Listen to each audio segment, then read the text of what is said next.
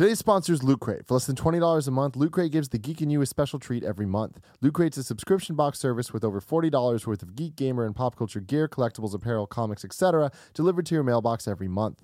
This month's theme is time, and quite appropriately, we're celebrating the 30th anniversary of Back to the Future, in the month and year Marty McFly travels to in Back to the Future Part 2, the timeless appeal of Bill and Ted's Excellent Adventure, and the timey-wimey charm of Doctor Who. You have until the 19th at 9 p.m. Pacific to subscribe and receive that month's crate, and when the cutoff happens, that's it. It's over. So go to lootcrate.com slash kfgames and enter code kfgames to save $3 on your new subscription today.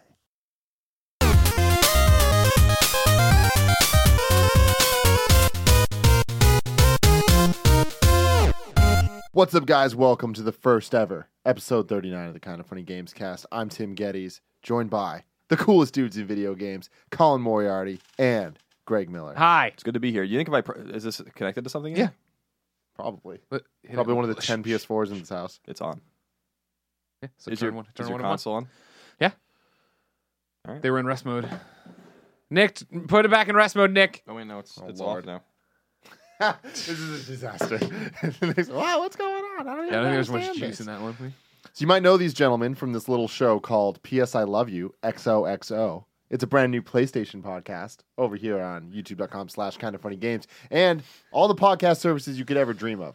iTunes, Stitcher, Beyond Pod, whatever. There's all these other ones that people use. Some people were showing me screenshots of it today in, in the timeline. We we launched it Mm-hmm. today. People were putting up screenshots of us number one in charts for apps I've never even seen Yeah. before. So I don't that's e- cool. I don't know how there's this many podcasting apps. but I'm happy that people are, you know, Dude, we're thrilled. We consuming the content we wherever they're, be- they're consuming it. Couldn't be happier with the reception that thing's got. So today. before we get into the whole rigmarole of of the kind of funny games cast, I, I did want to talk about PS I Love You and Uh-huh. Gamescast for a second. and One, the blood feud. The blood feud, yes. But one, if you haven't already, um, go download it, like it, subscribe, comment, review, do whatever the hell, like whatever the option is on whatever system you're doing, Yeah. just do that. Help us in Give it whatever. Do a that for random this show, Give too. it a random score. Yes.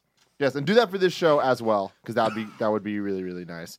But a lot of people are like, "Are you guys getting rid of Gamescast because you're doing PS I Love You?" And I know we've addressed this a million Right. times, but mainly we're addressing it on PS I Love You. This is the first Gamescast post PS I Love You launching, Okay, and I'm with you so far. yeah, so But I no, thought- we're not stopping the show. Yeah, we thought we talked about this last Did week. we? Yeah. I don't know. We've been talking about it a lot of places. I don't yeah, even remember. I But well, no. what is welcome new to now? colonized life, where we're like, did we talk about this on Colin and Greg Live? Game over, Greggy. I'm this like, I've said this at some point somewhere. So a lot of this is a big problem, is the fact that we repeat ourselves a lot, and we're trying to not do that. And I guess we're not off to the best start. But this is different because we're not talking about game stuff. We're talking about our own shit. Semantics. yes. So on the kind of funny forums in the Gamescast sub forum, I posted a, a post that's pretty much how to make Gamescast better. Right. So I definitely a lot of people gave a lot of really great feedback. I wrote a really long thing with ideas I have to kind of differentiate it a little bit from PS Sure. I Love You going forward or whatever. If you guys have ideas, please go. Let me know your thoughts. Let me know what you like about the show, what you don't like.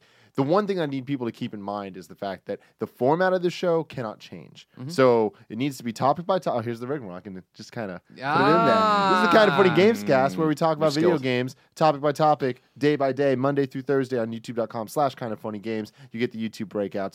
Then Friday, you get the full episode and the full thing over on uh, all the podcast services, soundcloud.com slash kind of funny games, all that good stuff.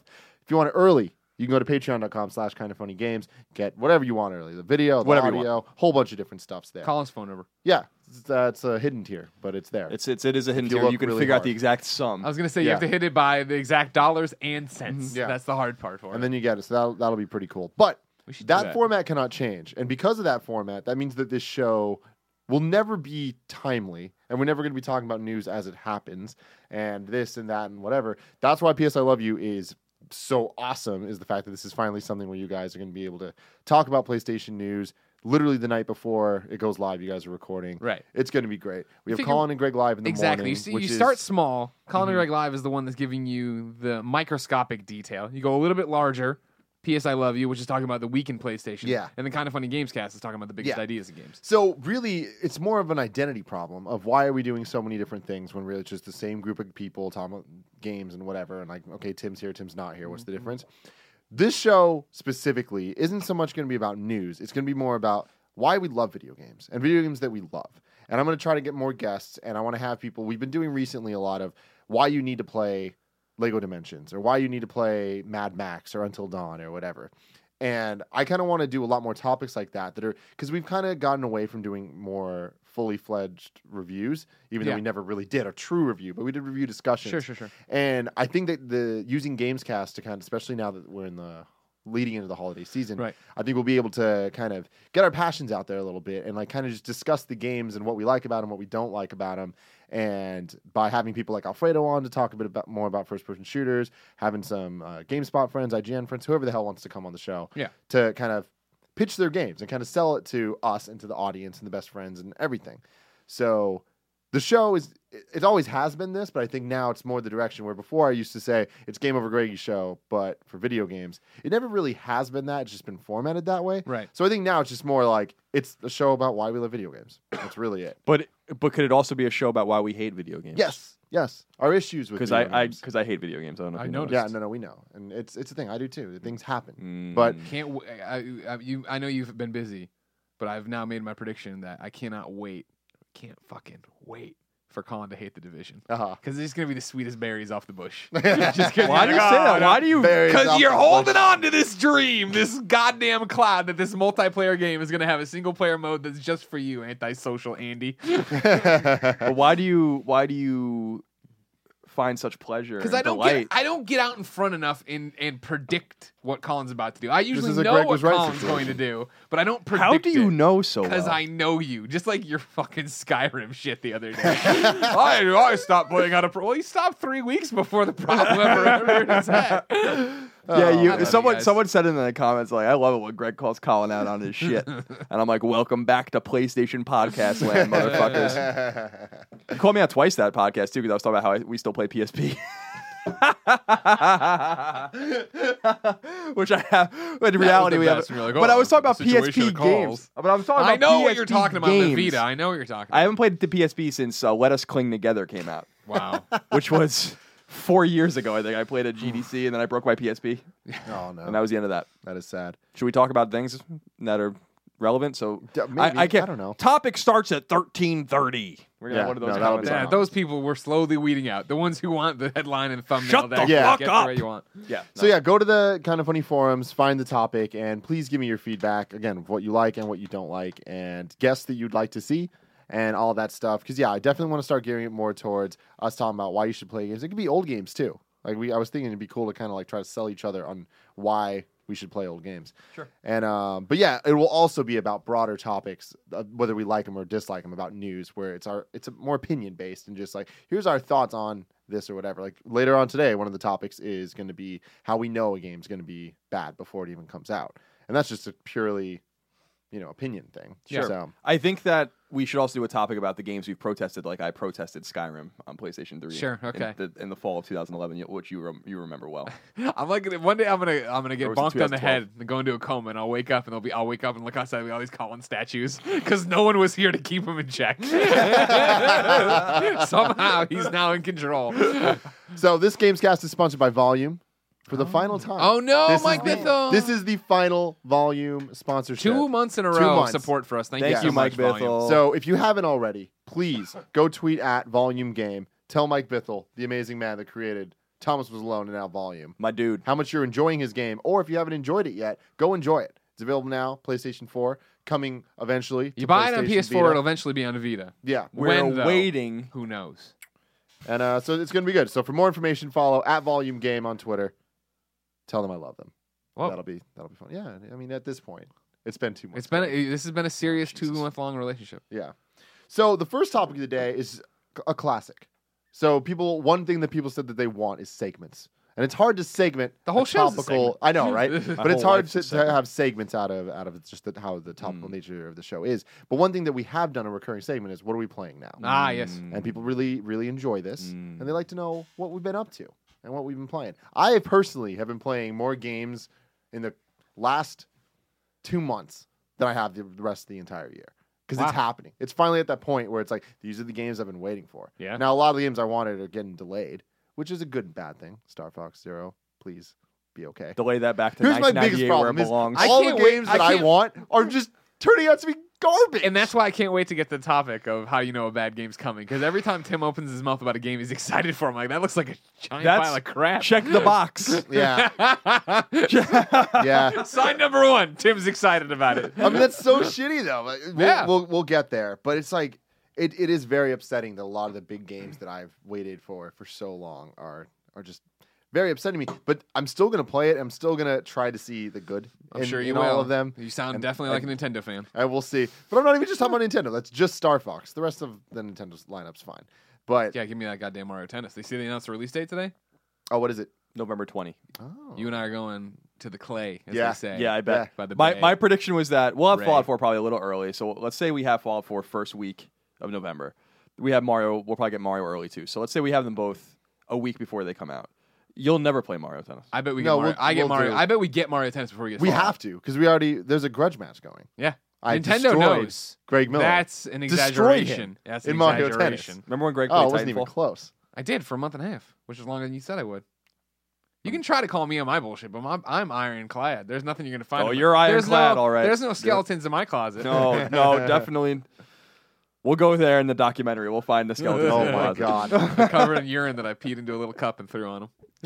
You're a sick fuck, Greg. you are a sick fuck. All right, so back to the video games. I have been playing a lot more. Star Fox is, is you know is, is a ways off Right. now, but that's a good thing for me because I'm like I need more time to be able to play all these games. So a couple weeks back when I, I I've been playing Metal Gear, obviously. Yes. everybody knows this. We've been playing the shit out of it. I had to put it on pause because games are starting to come out, and I'm like, fuck, I need to get on this. You should probably turn it off because leaving it on pause for that long is Yeah, you're right. It, it might be bad. So um, during one of the downloads, I downloaded one of the, one of the downloads of some Metal Gear thing that I had to wait forever Sure, for. your patch. I had PT on my system. I'm like, oh, I'm just gonna play Oh, this because wow. I've never played it. wow. Have you played it? No. It's excellent. PT's awesome. It is quite the experience. I'm very upset that I haven't experienced it before now. Did Did- you turn off the lights and sit oh there yeah, in it the was, dark? it was Yeah, just yeah, it was yeah. me and me and my boy Curran. Did you guys We get naked? sitting- Huh? You guys get naked? I We heard, weren't I heard one that you part gotta to, be naked. to do it to get the end, the true ending. You have to get naked. I heard you have with to put the another PS man. camera in, in the PS4 and be naked. Yeah, it no, has I- to I see at didn't do least all one that. dong, Yeah. or you don't get the real. And I don't, know- I don't know if you're using That a dildo. ghost is thirsty. but uh, man, it's one of those things where I played through the whole thing. I got to the end and I couldn't figure out how to trigger the. Did you talk to the the thing? end and everything? I, I was trying to do all the shit. I w- looked at walkthroughs and I'm like yeah, yeah. doing it, walking ten steps, spinning around like a goddamn. It just wasn't working. I hear you, I so hear I just YouTube the, the final Sure. video or whatever. I'm like, all right, cool. Um, but my thing with that is like everyone's upset that we're never going to get that game, like that Silent Hills game. I'm, I'm okay with that. Like, Yeah. that that demo was a cool experience for me. I don't know how you'd make a game out of it. It's that, one of you those. know? Well, it's like I don't think that would have been represent uh, representative of the actual gameplay of Silent Hills. You know what I mean? Mm. And that's the thing. Like when you have Norman Reedus, chances are you're going to use his face. You're going to make it third person, like a the old Silent Hills, right? And have them do Yeah. things and run around. So I think that was just more of yeah, this is the tone we're going for, kind of thing. And yeah, that's the bittersweet thing about it is that that was by far the best horror game I've played in years, if not ever. Mhm. You know what I mean? Just in terms of enjoyment of me actually getting tense and my heart beating and like what's because it was it, you know something's going to happen, but it still doesn't get you like Yeah. that game got you. You know what I mean? And so would it have lived up to that? I don't know because like that's it's like a horror movie, right? The longer they go, the more it kind of unravels. Yeah, exactly. Whereas in that, like this bite-sized experience of like, what the hell is happening? I thought, I mean, that's a really good way to put it. I thought it was really, really good because it didn't overstay its welcome and it kept you guessing what was going to happen. But the biggest thing is there was setups for some like really easy scares and they yeah, didn't. exactly. When you thought you knew exactly what it was going to do, it didn't do. it. Yeah, and I'm like, oh man, like that's that's the telltale sign of a good horror movie. And when Yeah. you adapt that to a game, and like I think that there, this was, you know, this is one of those things where is it really a game or is it just like whatever? It's like there's definitely game elements in there. Right. It's like a lot of it is just kind of like an interactive movie, but it was cool. Like I really, really enjoyed it, and I saw that there's a Kickstarter for some game that's similar. Do you know what I'm talking about? No, I didn't see it. don't see- I don't know Uh, it's like, oh man, I'm blanking on the name right now, but it looks really cool, and someone's making a game that's takes place in a hallway and does. about. all that gotcha, gotcha, gotcha. So It's called Yeah. TP. It's no, no, no. It's called Hallway Horror. but uh, it looks it looks really cool, and um, but I'm excited because I want to do like a week or maybe more of horror game let's plays in Yeah. October for No, that's a good one. Halloween. Get that. Get and Soma. yeah, and um, Fatal Frame two.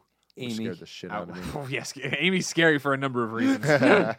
and The lowest uh, rating I ever want to given. I want to play with Nick because he's never played, and I think oh he'll, yeah, he's a coward. he'll scare the shit out of him. You should do Um, How come you've never played it? That surprises me. Uh, I don't know. I don't care about Hmm. Silent Hills. So or Silent Hill. So it's just uh, I don't. I think the last Silent Hill game I ever really played all the way through was Silent Hill Two, which was 15 years ago. Mhm. So and I played Silent Hills, of course, Book of Memories, the Oh. classic PS Vita game. And remember how that we were like, really. but remember we were like, it's close. It's almost great. It's almost a good game. Like it's close enough. It's something to It had play cool on Vita. RPG elements and stuff Yeah. like that. But it was just uh, As close as we're ever gonna get to a Diablo or whatever on a thing because they get because they, they got rid Warriors of. Ruin or yeah, Warriors Lair, same game. We should buy that and just publish it because it's close enough. We played it, man. It was I know. done. At least the vertical slice we played. Yeah. that was done. Yeah. yeah. mhm. Uh, but yeah, I've, I've What been else you playing? playing Yeah. Mario Maker still. Of course. Like I, I'm in this thing now where I keep just switching games. Like I'll be playing a couple hours of Mm, games I a hate night, that. I can't do that. and it's just like I'll play like two hours of this, two Right. hours of this, two hours Right. of this. And uh, Mario Maker still has me. Like it's still, I still haven't beat all of the Nintendo made levels. How many are there? I think there's only hundred.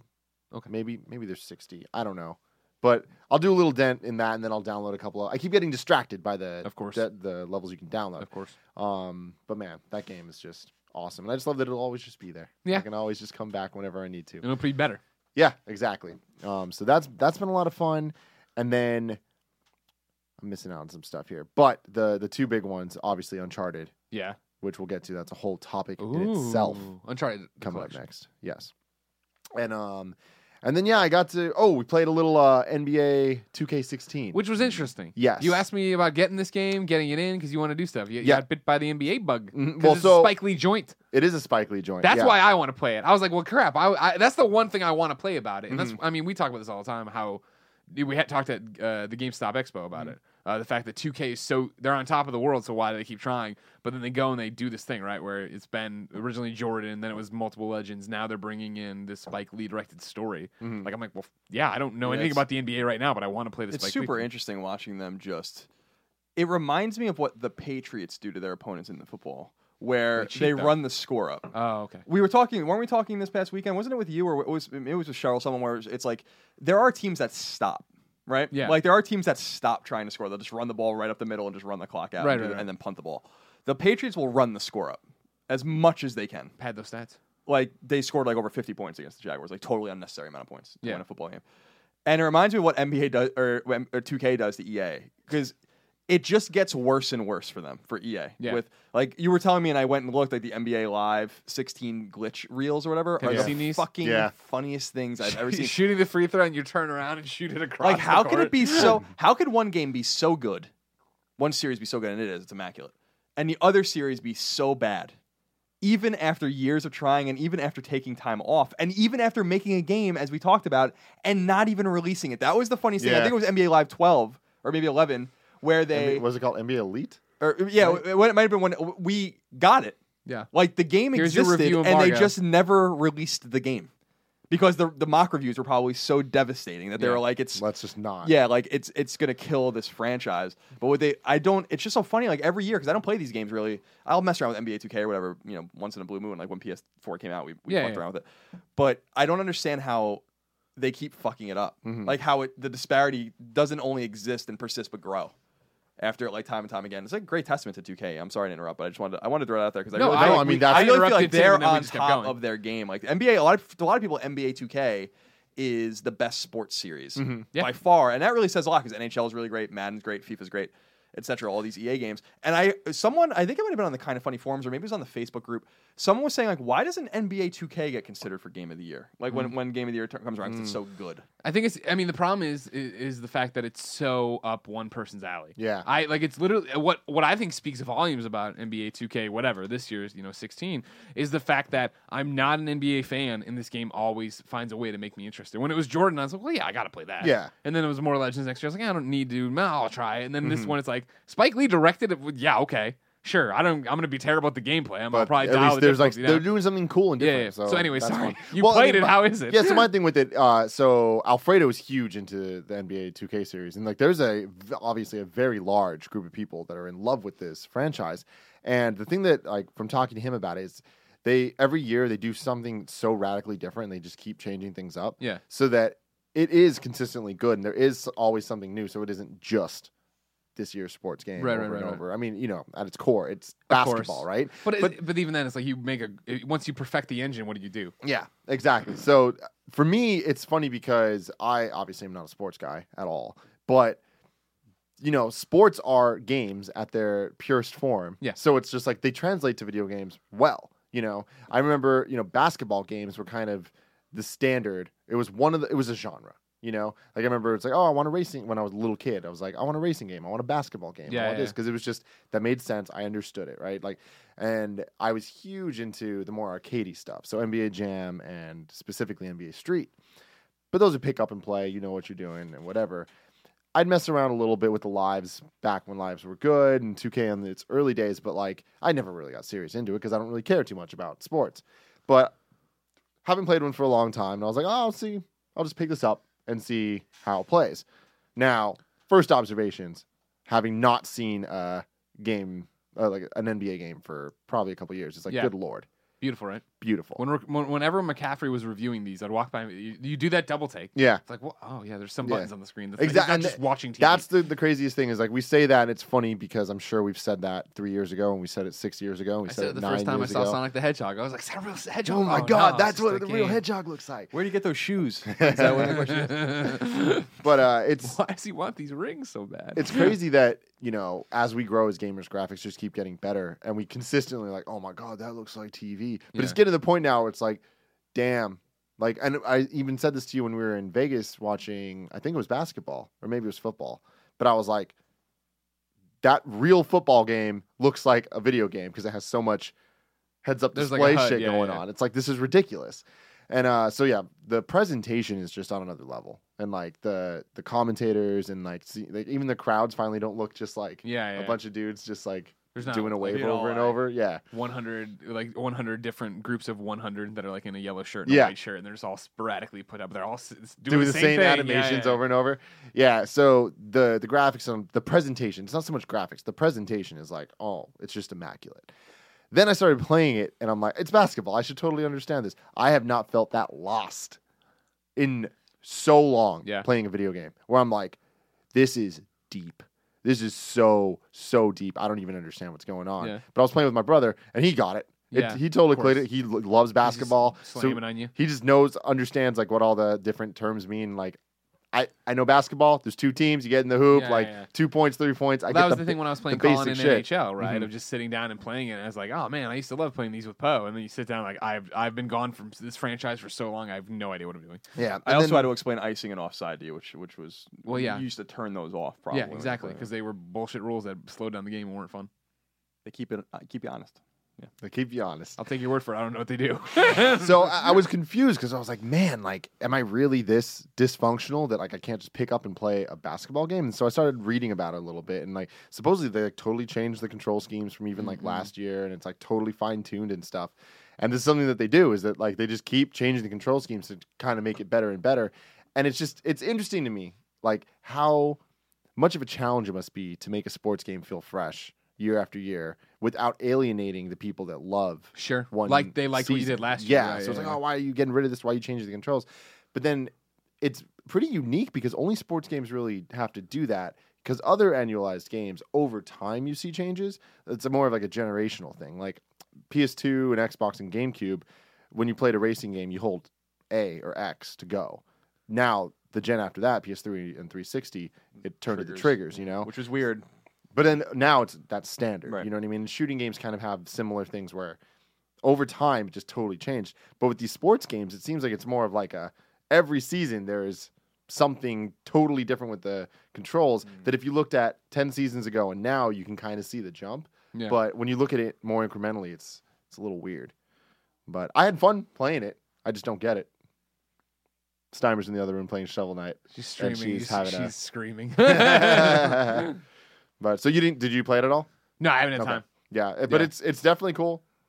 Okay. Mhm. Yeah, I've been playing these, this little game called Lego Dimensions, Mm. which is the front runner for game of the year. I keep reading about, and so yeah, just didn't have time to get into that NBA because I'm too obsessed now with playing with toys in Mm. this room in streaming building. The I mean, it's just Lego Dimensions. I know we talked about it last last week, but that was more before I had the actual retail box. You know what I mean? Now I'm in multiple hours, multiple Twitch streams here. I have my own Lego is my own thing, and damn, is this game fun? You You know what I like it? mean? Like it's you know it's it's it's it's the Lego games maybe in like it's. it- I'm still just getting into the story, if that makes sense, because I'm doing so many Lego uh, the level packs with Portal and uh, uh, Simpsons, and then like I have. Mm-hmm. Did you do. Ninjago?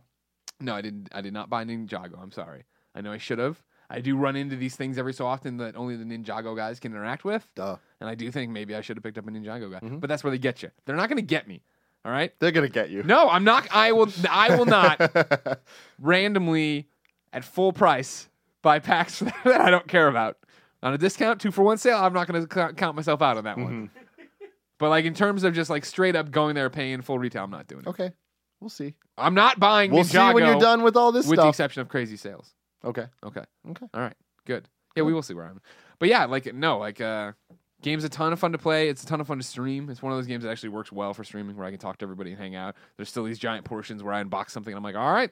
And then it's 30 minutes, 20 minutes of me building the Legos on camera, and everybody loves that because then I just talk and we put It's together fucking Legos. Legos, and- man. There's Yeah. nothing more fun than Legos. and that's the thing is like I think honestly I'd forgotten how much fun Legos were to put together because like you know what I mean like there's the Ghostbusters up there but I don't have any room for it so I never put it together it's just in the box or whatever and so this is the chance to sit there and build for a reason and not have it be too overwhelming right I can still put everything in a box and get it out of here uh, but like building like building the portal the other night and like here let me show you all right so you got the portal I build the portal right and so I build the portal Tim and on the back here I put all these little these little doodads right uh huh. and I'm like, that's a weird place to. And you put it on the back, nothing's happening on the back, right?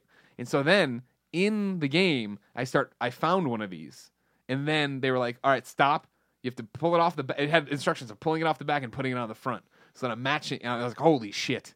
I'm actually doing something with the portal now. But the why do you have to do that? because they do, basically if they're back here i don't have them and if they're up here i do have them and then they give me different abilities with the guys to move them around. They make portals. Uh, i just i just unlocked another one. I'm not 100% sure what it does yet. I don't know yet. But you put them you hop them around use them through the portal solve the puzzles with them and stuff So what does Moses do in the end? that's uh, I'm, know you're not a big reader that's of course ganondorf from the hit film lord of the rings Oh, okay, cool. yeah yeah yeah No, it's, of course, it- Gandalf. it- it's Gandalf. Of course, I'm just kidding because if you remove the cape, he looks like and the witch's he's on hat. the mount. take off the witch's hat too probably i don't think moses wore a, wore a wizard's hat Can we take the cape off? Yeah, take his head off he's a lego you can do whatever you want to him Yeah, that's awesome. Oh, hey, don't lose his beard now. Very there's Chell. So how was the the portal pack? B- mind blowing.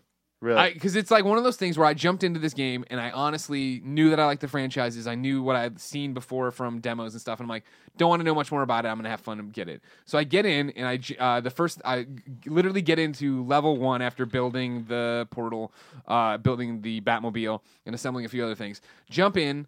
What is wrong?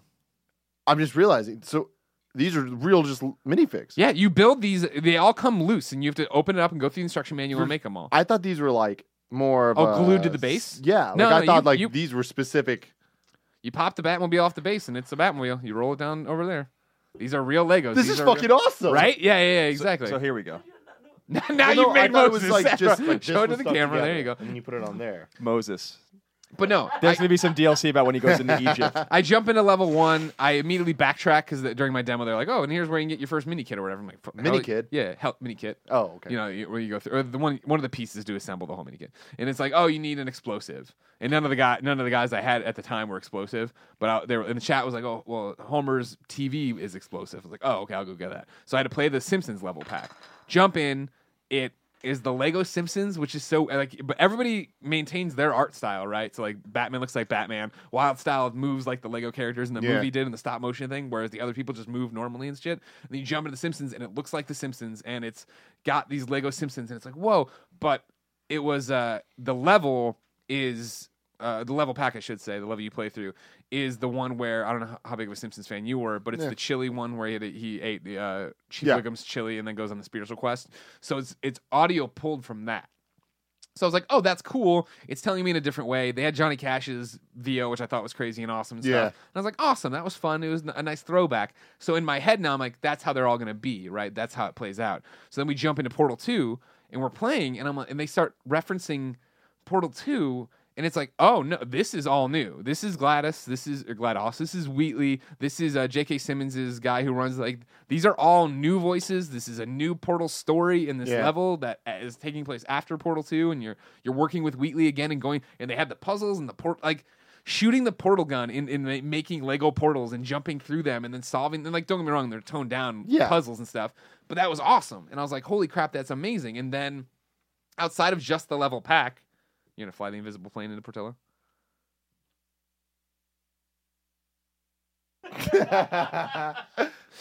uh, outside of just the portal pack, right? Like you, when you get a level pack, you get this level pack that's a story that you play through, right? But then you also, if you have the character, when you have one of the characters, open up their hub world where there's like random stuff to do, races to do, all this other stuff to do, right? And so like I played around DC Comics last night where I jumped in and it's Metropolis and Gotham are like slammed together and everything's kind of in a hellish thing because that's what's happening in the game. I go in there. Immediately, there's this woman who's like, "Hey, if I have all the pieces, if you can help me," and you have to pay her the studs you've collected to build the Superman statue. And then it's like, "Okay, cool, that's one of the construction jobs done." And then there's another one over here. Then there's some Batmobile races. There's an, a flying race.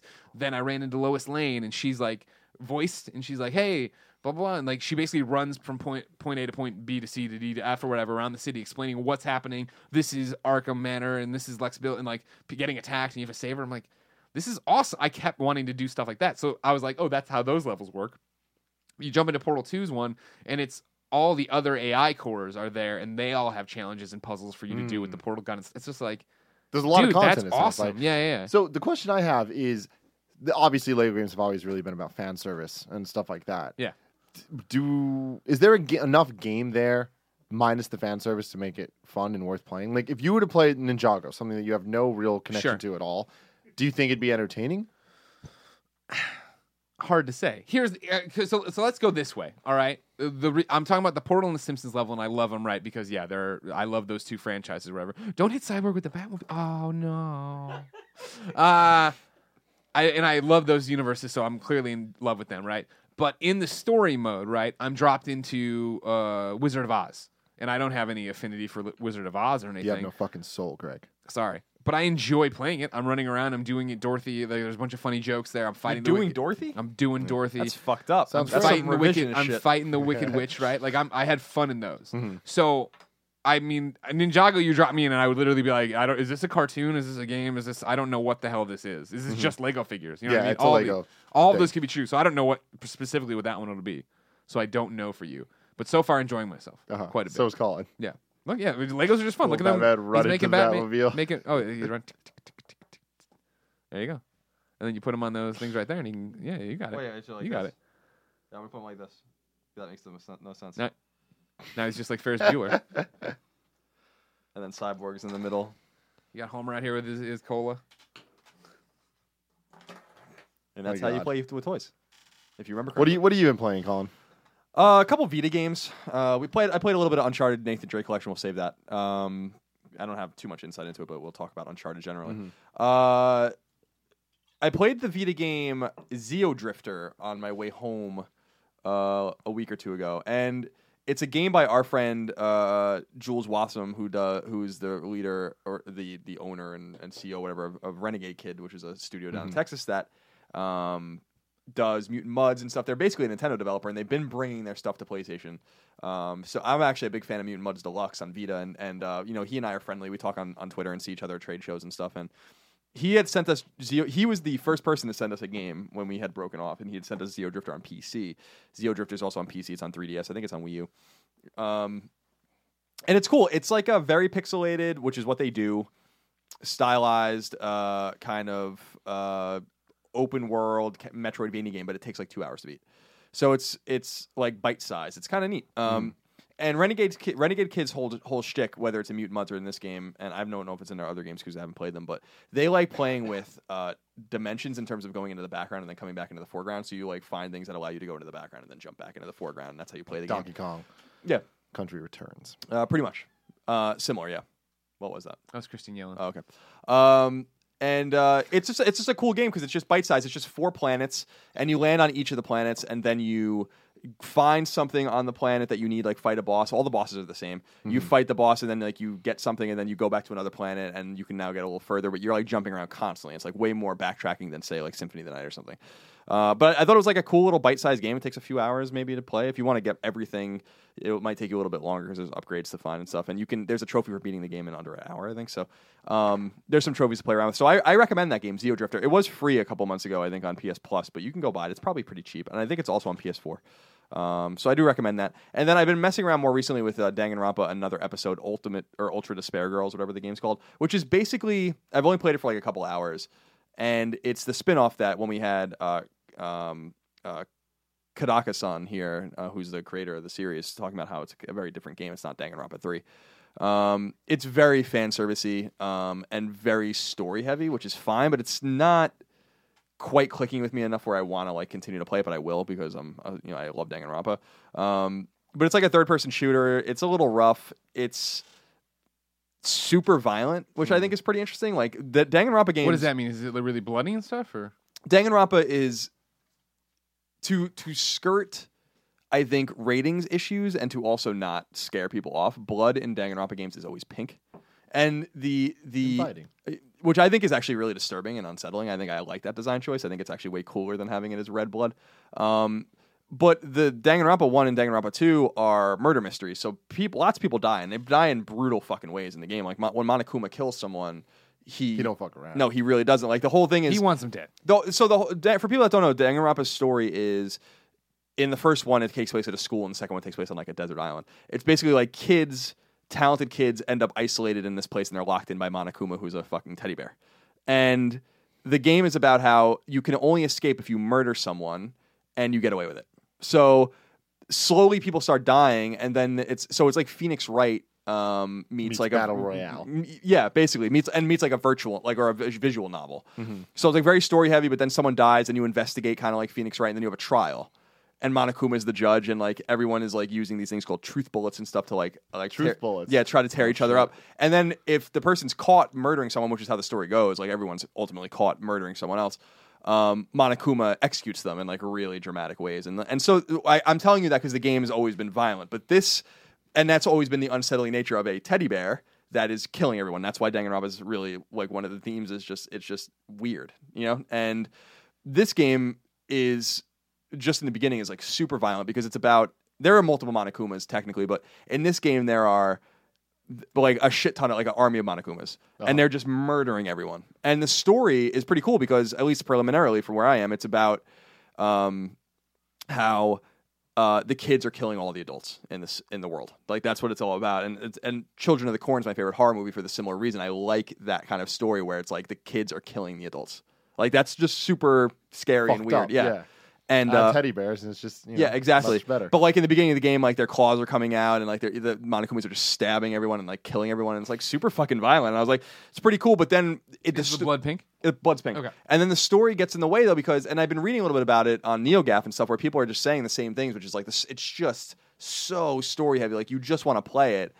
It maybe like Final Fantasy X where the game just keeps getting in its own way. Mm-hmm. And I've noticed that just in a couple hours where I'm like, I might have played the game for five minutes. yeah. You know? And that's a little disappointing to me. So those are the two games I'm spending time with on Vita. In addition to uh, Uncharted, because I'm just trying to kind of like tick these boxes of these games, and I just need to get out of the way. Are you done with Mad Max? Uh, no, I'm not. I want to go back and play Mad Max. Uh, I'm almost done with it. Uh, I'm close to filling up the like getting everything in the entire map, which means I assume that I have to be pretty close to having beaten it. Gotcha. Um, but I want to spend time with Uncharted, which we'll talk about in a minute, and uh, that's going to take some time. But I will get back to Mad Max, and I intend on getting back to Dying Light too. But who the fuck knows? We there's nothing. The beauty is there's nothing really of any consequence for me coming out between now and Fallout. So I have time, unless I'm missing something Finally, time. a little yeah, a little Twilight Zone reference. I appreciate that. Uh, so unless there's something major I'm missing, I'm sure there's gonna be Yeah. incidental downloadable games and little smaller games that are gonna come out that I'm excited about that I want to play. But like Soma, I still need to get through and all that. But I'm gonna try to use this month of October wisely to just get rid of some of this shit because once Fallout comes out, It's You're over. fucked. It's that's done. a that's a month of my got. life, and then um, who I the think hell it's kno- more. I think it's gonna be more than a month. I mean, who knows? You know, like I hope that I want to be smart when Fallout comes out with our schedules, where it's like, let's get everything done so we can just not talk. Do four game casts Yeah. the week before, the day before. Oh, I don't know what's happening anymore, but this Uh, is we're playing- on. I can't wait. We're getting. That's the other thing, Greg, and, and I know you're not excited about it, Tim, but we're getting close. We're like five and a half weeks away. From I know. The game. Well, I try to. I know, but that's why I try to. I mean, there's so much. It's. I'm on the same thing right now. I feel like I'm trying to clean things up before it gets here. You know what I mean? Like you figure I'm waiting for we're doing extra life. KindaFunny.com slash extra life if you want to join or support us, kick us some money for our fundraising efforts for Children's Miracle Network. Uh, but my plan is for my shift of extra life to platinum Metal Gear, which I'm not. I need to do more housekeeping to get it into a place where it's like, all right, I have eight hours. What do I need to do? Yeah. Kind of thing. You know what I mean? That's cool. I mean, I'm the I'm happy. I'm not looking forward to Fallout. Yeah. because that means that I have November to still catch up on all, all this other stuff. Do you think- November will probably be my Metal Gear beating time? Do you think every month's my beating time? Yeah, Every day is my beating time. Uh, you guys are do you, extravagant. uh, do you think there's any chance that Fallout might grab you? I don't. Wow. I really don't. I So mean, are you going to give it a shot? I will for you guys. Thank you. I just Can don't. do, I let's just- do a let's play where you play Okay. from the beginning. Don't Let me see what crouch the entire time. This Don't time. crouch Uh, the whole I, time. I won't crouch. Yeah, yeah, yeah. No, I'm down for that.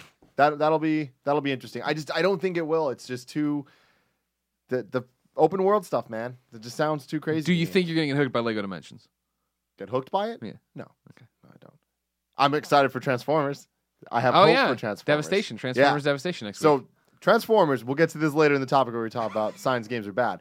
So far, that one's not doing that for me. That's looking good. Okay, Yeah, there's a there's a chance it might it's not. failing be. my test number one that you're excited about it. No, I know. So we're screwed for that. Yeah. But I'm, I'm excited about that um, because I'm gonna be playing the shit out of that come next week. Because right now I'm playing a shit ton of Uncharted. oh, are we switching topics? We are switching. Did it just happen, or are we in the middle of it? We're now in topic two. Does it shoot? Oh, it does shoot. Oh man, that's not a good idea. I know, right? Let's shoot a thing that's like the tiniest little thing. That's Cyborg, everybody from the hit game Lego Dimensions. Don't worry, they get, they send you three extras. So Do they? Yeah, I wish they did that when we were kids. right. Well, they learned. They lost all my Yeah, that's- missiles for all that's my ridiculous. planes and shit, my GI Joe planes. That ain't a good idea at all. So okay, Uncharted. Right. This is a very, very, very big deal to me that this Uncharted Nathan Drake collection came out. Because, because because in uh, 2007 the game came out uncharted 1 playstation 3 and i did not own a ps3 at the time because i was a poor child you don't have to make excuses. Yeah. I didn't own a. P- I was on the PlayStation team. Didn't own a PlayStation well, no, that, first I mean, that was, yeah, that was the thing. But then Metal Gear Solid 4 came out, sold a bunch of games, got my PS3, super stoked about it, beat Metal Gear 4, and then I was like, what's the the game that I've been waiting for? I remember there was a game I played at GameStop. There was this thing, there was a demo. I had forgot what it was. I didn't know it was Uncharted. Mm-hmm. Then I was like Google searching, trying to figure it out, scouring the internet. Yeah, and then I it. saw Uncharted. I'm like, that's what it is. And then you saw it's that. I didn't realize. white guy. Fuck, there's a lot of these people. Yeah, no, no. I didn't realize that uh, which one it was because I remember when it was first announced and it just looked like Tomb Raider, like when they, the first trailer for it. The guys who did Crash are doing this weird jungle game. You're like, what? Yeah, and I totally wrote it off, but I didn't realize that it was the same game that I had played a demo of. And then I, I bought it and I fell fucking in love with it. And Uncharted 1, to this day, one of my favorite games of all time. Then 2 came out, I got distracted, started doing a bunch of other stuff. And eventually 3 came out, and I was like, I'm going to get to them one day. Then it got to the point where I was like, all right, I bought them. I bought both of them. And I'm like, I'm going to beat them. Just going to back to back beat them. Then the PS4 was announced. I'm like, they're definitely going to do an HD version. Yeah. And I'm the type of motherfucker that's like, I want to play the like HD shit. So I'm like, all right, I'm just going to wait for them to finally announce it. Then they announced it. Now it's fucking out. Now I get to play it. Sure. So now I get to join you, gentlemen, Yay. as people. That like It deserves Uncharted to 3 live, more than really. Uncharted 2. So, so far I've been playing the shit out of these games. Um, I didn't play one because I already beat that You already before. knew one, yeah. Yeah. And I recently I beat two, and I'm 25% through three. Okay. Planning to beat it within the next week. So you already got to the part where Elena hangs herself. I, I think I missed that part. Okay. Sorry. But, uh, Well, it's not coming up. Don't worry about it. Okay. Um, but I'm fucking in love with this these, this franchise and this game specifically. The collection is so good. Oh yeah. And oh my god, it's beautiful. They did such a good job of making last gen look great this gen. Yeah. And because I remember Uncharted one and how it looked, and it looked great. And all the I played a demo of Uncharted two, so I remember how these all look and feel or whatever. But like this is some next level shit. Mhm. So what I want to know from you guys is because obviously I have a lot of opinions as a first time player of this shit, but I want to know if you guys are excited about playing or if you've played any of the collection so far, and if people that have already played the games should replay. We played 40 minutes or so of each. Uh, Let's of Plays. Drake's Fortune Among Thieves and, and Drake's Deception. Um, and I agree with you that, well, first of all, and, and, and I, and I said this on, on PS I Love You, but I, and I can't, I just can't quantify because I just don't know whether it's it's necessarily true or not. I don't remember that game looking that good, specifically the first one. I just don't remember it looking like that. I remember there being a massive jump between one and two, and a much smaller jump between two and three.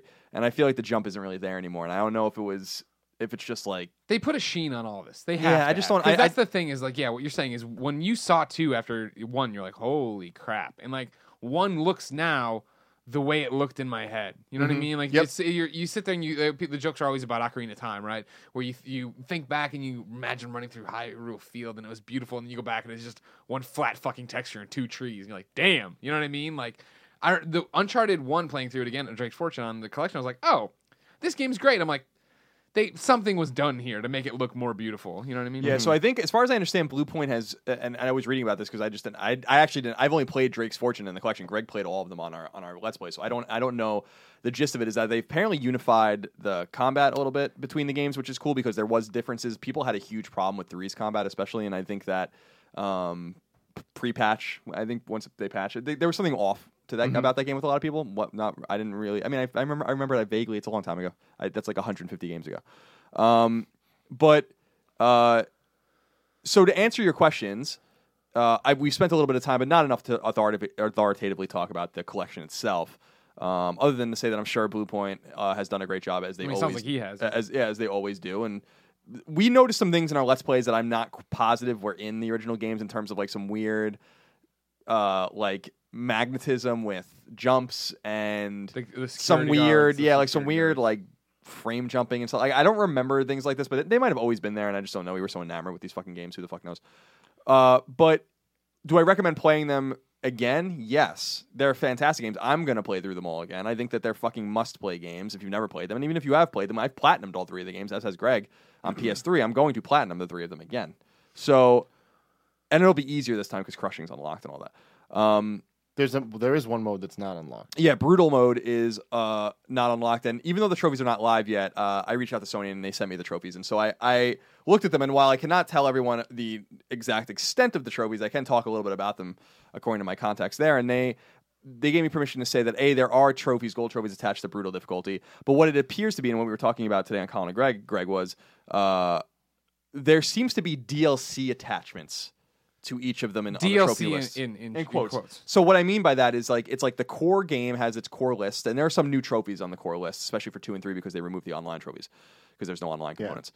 But then there seems to be an extended version trophy list that is equivalent to a DLC or a downloadable game trophy list that has like a bunch of random shit in. And in that trophy list are the brutal difficulty ones, as long as like a- along with all these other like trophies that Bluepoint put into the game that were not in the game originally. So it seems like the platinum might just be contingent on beating it on crushing, which is manageable. We've done that already.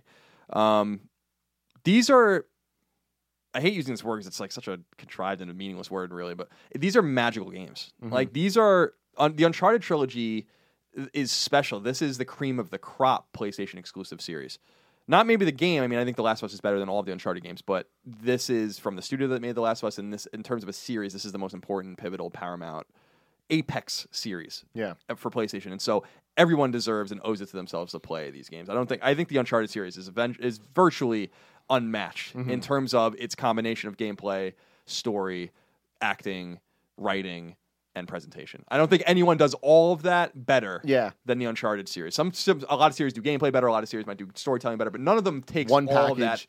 I don't think anything. Maybe BioShock and The Last of Us and a few other games. Yeah.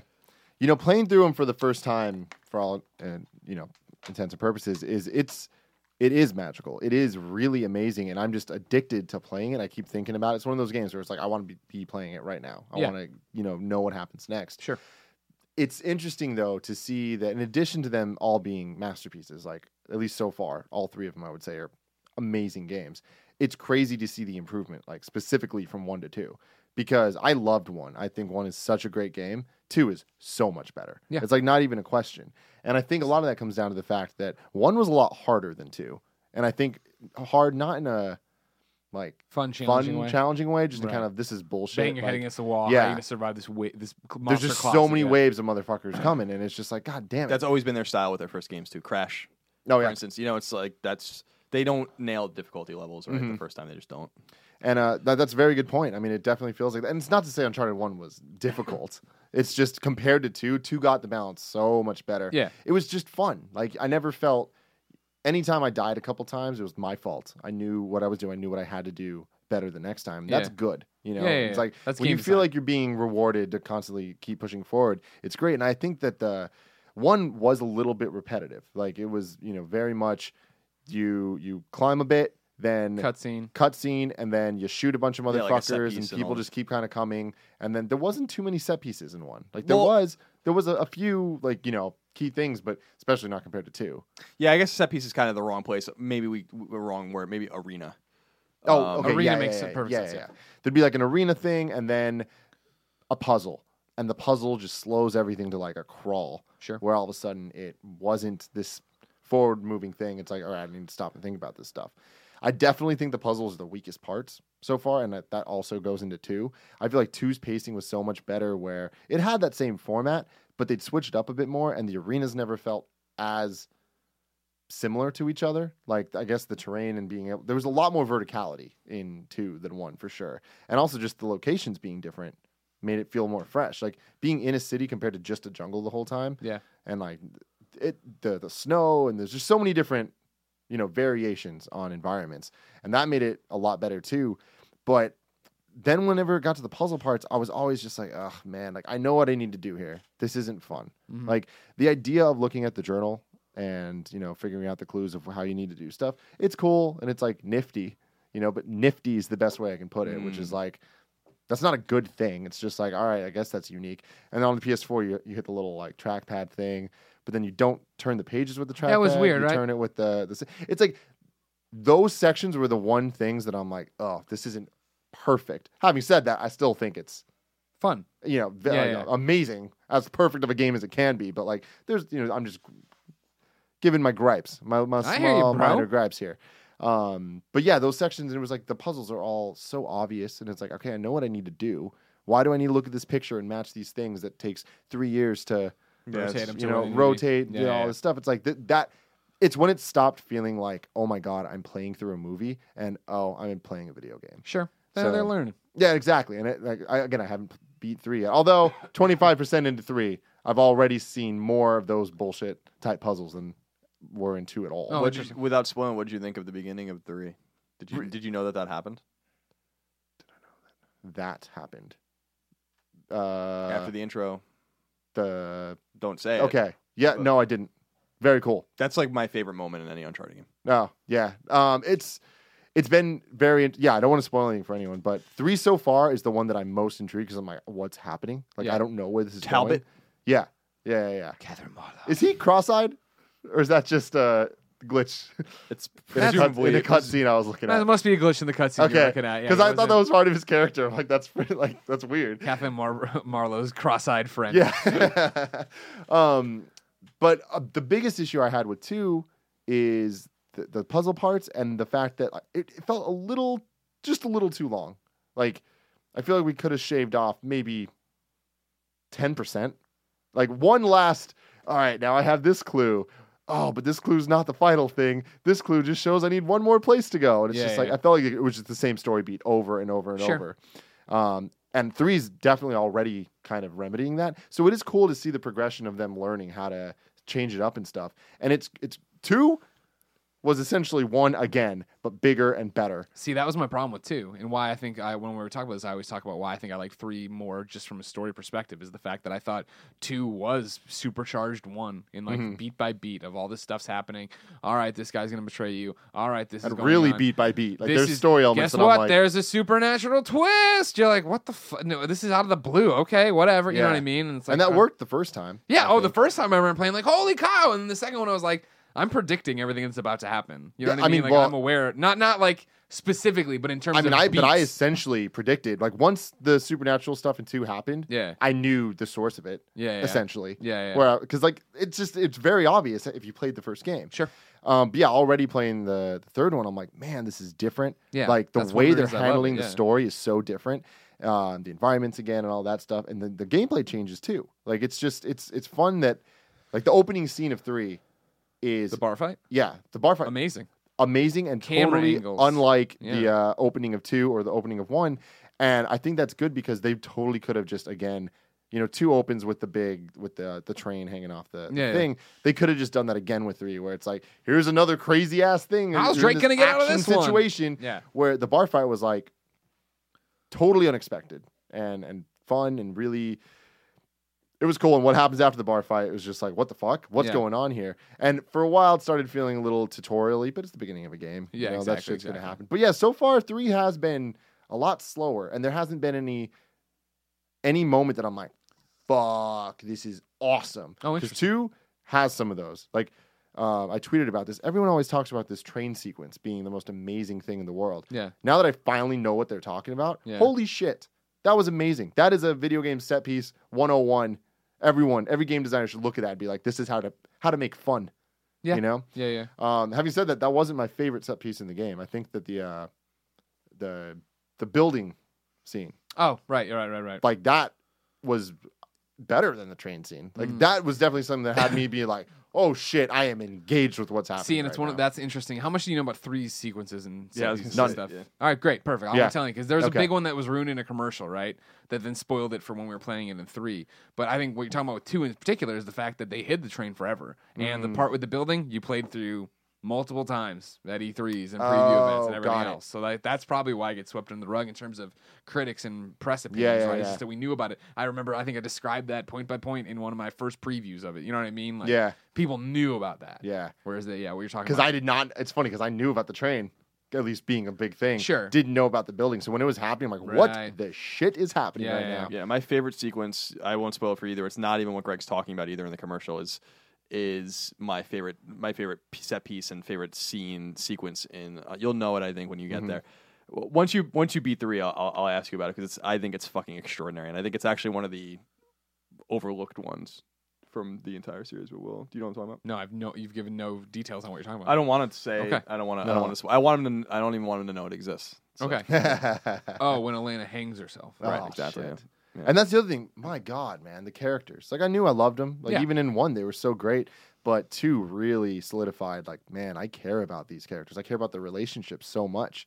And it's like they added all the new characters they added in two. Oh, sure. I fucking loved Right. the villains. I fucking hate them. You know, Zarovich? uh, well, Lazarevich, whatever. But the uh, the other Ah, I'm bald and angry. I'm gonna drink this stuff. And I, I like that he calls him Lazarevich. Yeah. like that is the fucking the dialogue's just so good. It is Um, really and good. everything Sully says. Period. Yeah. it's just the It's best. amazing, yeah. Um, the El Goddamn Dorado. Oh, goddamn Dorado. And uh, he, in three, he has another goddamn line that I really liked, but I, it's It's blank right now. yeah, Yeah, it's fun. I don't like. I am the opposite of Colin, where I, I loved those games and I had fun platinuming, and I just don't. Fe- I'm not psyched to do it again. Mhm. You know what I mean? Like I wouldn't. I feel like when Last of Us was coming to PS4, I was like, yes, I've been craving replaying Last of Us. Awesome. And I sat down the weekend and I got to the dam, and I was just like, I'm not feeling this. Like it's just not the same. And I don't. And like, I mean, granted, Uncharted are a bit different because. Every, we had the platinum, so it was backwards, forwards. I reviewed them. I knew those games. You know what I mean? And so maybe that's part of it. And I just don't want, don't feel like going back and doing it again. Mhm. I loved those games. If you've never played them, I would say, yeah, for sure play them. But if you're like you asked earlier, you know, if somebody hasn't, if you've played them before, should you play them again? Like that's a eye of the beholder kind of thing. Like, Yeah. I just don't have it in me. I don't think. See, what's interesting to me is the, the the changes that they made, like the physics stuff, and they did make the games feel. From what I, I've been reading, they made all three of the games feel more similar to Uh-huh. each other, and uh, just the controller alone makes it so much better. Like well, it was being weird to able play it and use the triggers. Yeah, being Like, able oh, to use shit. the trigger and like to reload with R one and all this stuff. I'm like, oh my god, like it feels so much more natural than the PS3 controller did, and I never really had an issue with the PS3. Yeah. controller. It's funny you say that because you can switch back to L1 and R1, and I did. Oh, Because really? like I'm like that's just how you play these games. Like that's that's it's gonna be weird going on Uncharted 4. I'm sure they'll give you maybe you the They'll option give you the of option too. again for sure. But I feel like these games like where they're there's I'm just used to playing them with L1 and R1, and when I tried to play them with the triggers, I'm like I can't I can't play it like this. Mhm. It's not it doesn't feel right. this Oh, isn't what Neil Druckmann imagined. and then I, in playing, I, I probably should have waited to do this, but it didn't really spoil anything, anyways. But 25% through th- three last night, before I went to bed, I pulled up the Uncharted 4 like trailer. Yeah, I'm, yeah. I'm like, oh my god, I am so excited for this. Yeah, like, yeah, yeah. Oh, it's, gonna gonna be be so fun good. Yeah, so after I beat three, I'm gonna play Golden Abyss, and I'm Oh, wow. very, very excited. Golden Abyss I'm just in game. like a fucking good. Very Very yeah. game. But the thing, going back to you replaying it, it's like these games are similar to movies in the sense that like p- some people like rewatching movies over and over, and other Yeah, people yeah. don't. And Yeah. like I, for me, I can't imagine really wanting to go back and play these Uncharted games again after I already beat them. Yeah. like it's the the gameplay is amazing, but the gameplay is a tool to progress the story. Yeah, to and I love story. that because it's like this is all right. One last topic I want to talk about before we move on is subtopic in this topic. yeah, the subtopic within this is the fact that it's crazy how earlier I was talking about how different generations have control schemes that kind of just change or whatever. Yeah, And um, playing, going from playing Metal Gear Solid Five because I put that on hold to play this. sure. It's crazy that Uncharted just does not feel right. Like MGS5's action, just like going around and shooting and everything, Right. like, and like the stealth and all that. I'm like, Yeah. this feels fucking awesome. And then playing this, it's like, oh man, this feels a little off. And it's like, I know it's just because I was just coming from that. It's so hard And to these go are back, games that are ten years old. so like, hard to go back. That was the thing of playing the Uncharted 2 opening where we're like stealthing around trying to take out those guards, and I Mm-hmm. was in the fountain, and I like creep over, I creep over behind the guy, and like you snap to cover and come around, and then it's like, all right, I hit the square button to grab him, and I just stand up and do a whiff a punch at his head and alert him, and I was like. Like, wait, where's the sweet spot? Like that felt that would have been in Metal Gear, the sweet spot to get Yeah. up and choke the guy. And t- but it's like, okay, this is I got to figure this out. This isn't that game. This Yeah. isn't that thing because and of time. and that's the the cool thing for me is like you know I took a took a break from Metal Gear because I wanted this linearity, and it's just like man, I wish Metal Gear did play a little bit more like this story wise. Yeah, yeah, yeah, because I'm yeah. just I just want to just get through this thing and be con- constantly rewarded for what I'm doing, but just pure like the the feeling of how the character feels and how you feel in control of the of what you're doing. Like Snake is just so much more like on point, and I Right. cannot wait for Uncharted Four. Like I think Uncharted Four is just gonna merge those Sure. two to be Sure. this fucking perfect experience for me personally. Yeah. Um. Yeah.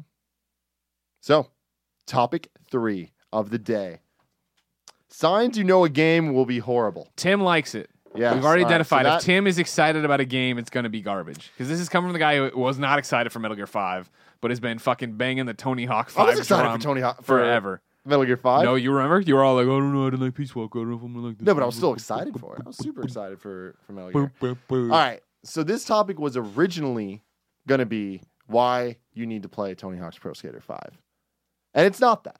Because I can't, you know, sit here and tell you that you should play this Now, for the record, game. you haven't played it though, right? I played it. Oh, you have. I, apologize. yeah, yeah. I thought you hadn't played it yet. I haven't played it extensively enough to really like give a full review Sure, sure, of the sure, game. I've played enough to know its problems and to know what I like about it. Um, so I'm going to treat this topic what like what would have been that. Just there's not that much positive things to say. Sure. It's bad. Period. It's bad. It doesn't make sense how a game that is this high profile from Activision, like, you know, there's money being put behind this. Tony Hawk's name is on this. This is not a spin off of Tony Hawk. This is, we're going back, we're doing it right, except we're not. Yeah. You know? And for me, my holdout for it was I was like, all right, the graphics look really bad. Shit, whatever. Oh, all the video.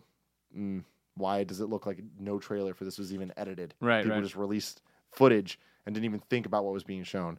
How come I haven't seen anybody that actually knows how to play playing in any footage at all?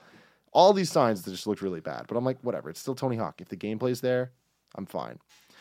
I played with it for like 15 minutes, and that was enough to be like, all right, this is not right. Didn't come together. You know, it's for anybody that played all. The, I played every Tony Hawk game, at least in the core. So I played all the Pro Skaters, all the Thugs, American Wasteland, Project Eight. Um, the only one I didn't play was the Ride. No, so those don't count. Full Like, of fuck those. technology. Um, what was after Project Eight? The whatever the hell it was called. It was another started with a P. Um, Breaking, I think. I'm just gonna not move it. Okay. Yeah. But Sorry. that shit was bad. It was really, really, really bad. So playing the old games was amazing for me. Those was a game I looked forward to every year. It was an annualized thing that was good. And you look back at Tony Hawk 2, 10 out of 10 from IGN.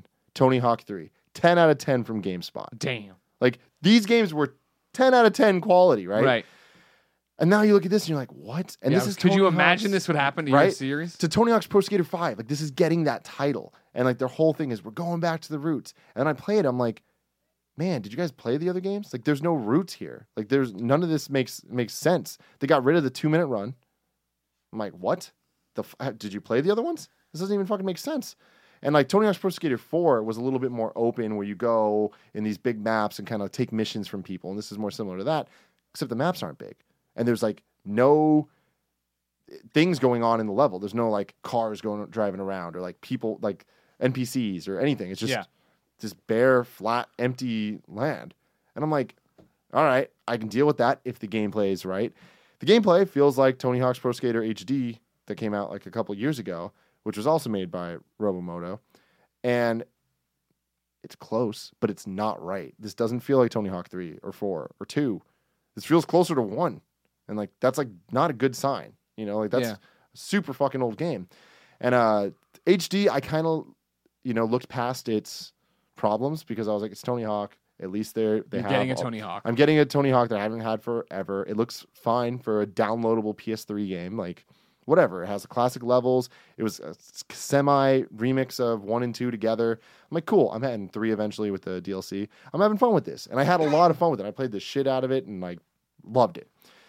This one takes away all the good things about that one and keeps all the bad stuff and then adds worse stuff. Mm, mm, You've all seen by now probably the glitch videos Yeah, it's awesome.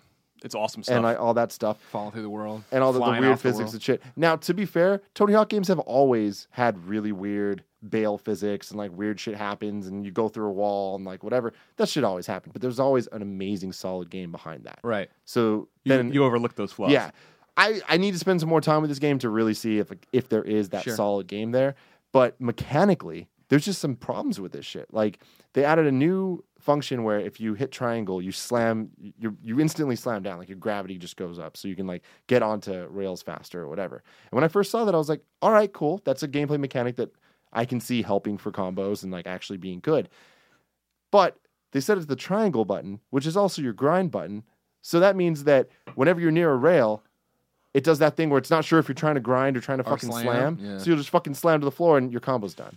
And it's like, Mm. well, and I if that was like a one off thing, I'd be like, all right, whatever. That happened to me consistently Damn. in the son. little I was playing. So I'm like, well, that fucking sucks. Yeah. They changed this to reverts R1. You can change the controls, so that's not that big of a deal. But it's like they're just fucking with shit. The only the great thing about it, and people are hating on this, but I think that they're just being assholes just to be assholes. The soundtrack's awesome. Playing through it, I'm like, it does feel like a Tony Hawk. We got game. good Charlotte in there. Like, good Charlotte's not there, but Blink 182. Playing through it, it does remind me of being a little kid. It, it, feels like Tony Hawk. Wiz Khalifa. It just looks like a Tony Hawk game that it looks like the HD version did, but the HD version was a fucking $10 downloadable title on PS3. This is a $60 boxed retail when game. I, I thought it was just to download this game, and then I saw people on- on Facebook, the kind of funny Facebook group with photos of it. I was like, "What the hell? Like, really? Like, whoa! I did not realize that was happening." You know what I mean? yeah. And so to your question of like, you know, what are signs games are bad? Like we've talked about this a lot. So I mean, some of them I'm sure will be, but like the first, of course, is when like no one is getting copies of this game. The gaming To press, review, yeah. enthusiast press, has been vocal about the fact that heads up, none of us have this. We're Mm. not getting this. Activision isn't giving it out, and you know, that's usually for you know. Ninety percent of the time, Yeah, troubled that, I would say. waters. Yeah. You know what I mean? Very Something sign. bad is happening. Mhm. Yeah, it's a bad sign. Also, a bad sign when your game is smaller than the day one patch, which is uh, what is the case with the the game itself is like five gigs. The patch is seven gigs, something like Yeah. that. It's a terrible sign for your game. So Um, I think that's a terrible sign, but I also think that's being a little blown out of proportion. Like to me, the sizes and numbers and stuff, I think the internet just likes to get upset about. None of that fucking matters if the the shit say like who cares how big the patch is? The day one patches are it's a normal thing. It's not good, but I don't think that that's a What's the point of of the fucking disc? Yeah, I don't- No, I don't no, no, agree with no, you at I, all. I'm totally with that, but I'm just saying like in the modern day of how games work, like I don't think that that that the sizes of the the install files matter. I do. I think that it matters a great deal when the when the patch that fixes the game is bigger than the game. I think that's absolutely relevant. I think that's a totally salient thing to for people to be upset about. But I understand if some people don't. or to be a sign of trouble. yeah, like uh, so the game went gold early and, and it clearly wasn't ready. And it's not uncommon. Day one patches are, are everywhere now, and that's fine. Every even great games get day one patches. But the day one patches are not seven gigabytes. Well, so and the- they're not, my thing is, I think the size doesn't matter, but it's more of a thing with Tony Hawk specifically. You can't play the game without the patch. Like the the on disc thing is only like the tutorial and like a free skate mode or whatever. So that's bullshit. Like that, there is a definite fucked up, problem yeah. with the way this game was released, but I don't think the size is necessarily the problem. Yeah, I don't agree. I think I think I think it's just I think that's weird when they when you're releasing a batch of data that is bigger than the game. The bigger than the game to fix the game or to add what is supposed to be in the game because they had to reach a certain certification or QA yeah, deadline. go or gold whatever. way before. Um, I think that's that's weird and that's uncommon. There are good games that have bigger patches, like Killzone Mercenary had a huge patch. that's a good game. So it's not always always that case. But that was when I read that I was like, that's really strange. Um, the other thing that's that's weird about it is just generally, I think that this might have been. A, I'm interested to see the scores. Everyone seems to hate this fucking game, so uh, this seemed to be a game where I'm like, I don't understand why you're even releasing this. You Yeah. know, like like And I'm right there with you, man. it's it's not they're not Activision's not a small publisher, the biggest publisher in the world. They can they can afford to make good games. They typically do make good games, which is one of the things that I think is weird. I I don't like Prototype, for instance, but those games worked and they were fine, and people did like them. Um, it's weird. They don't often release a game that I think is going to settle in the bad territory, based on what I've heard about the game from a lot of different sources. Um, it just seemed to be a game that was just they should have just been like, ah.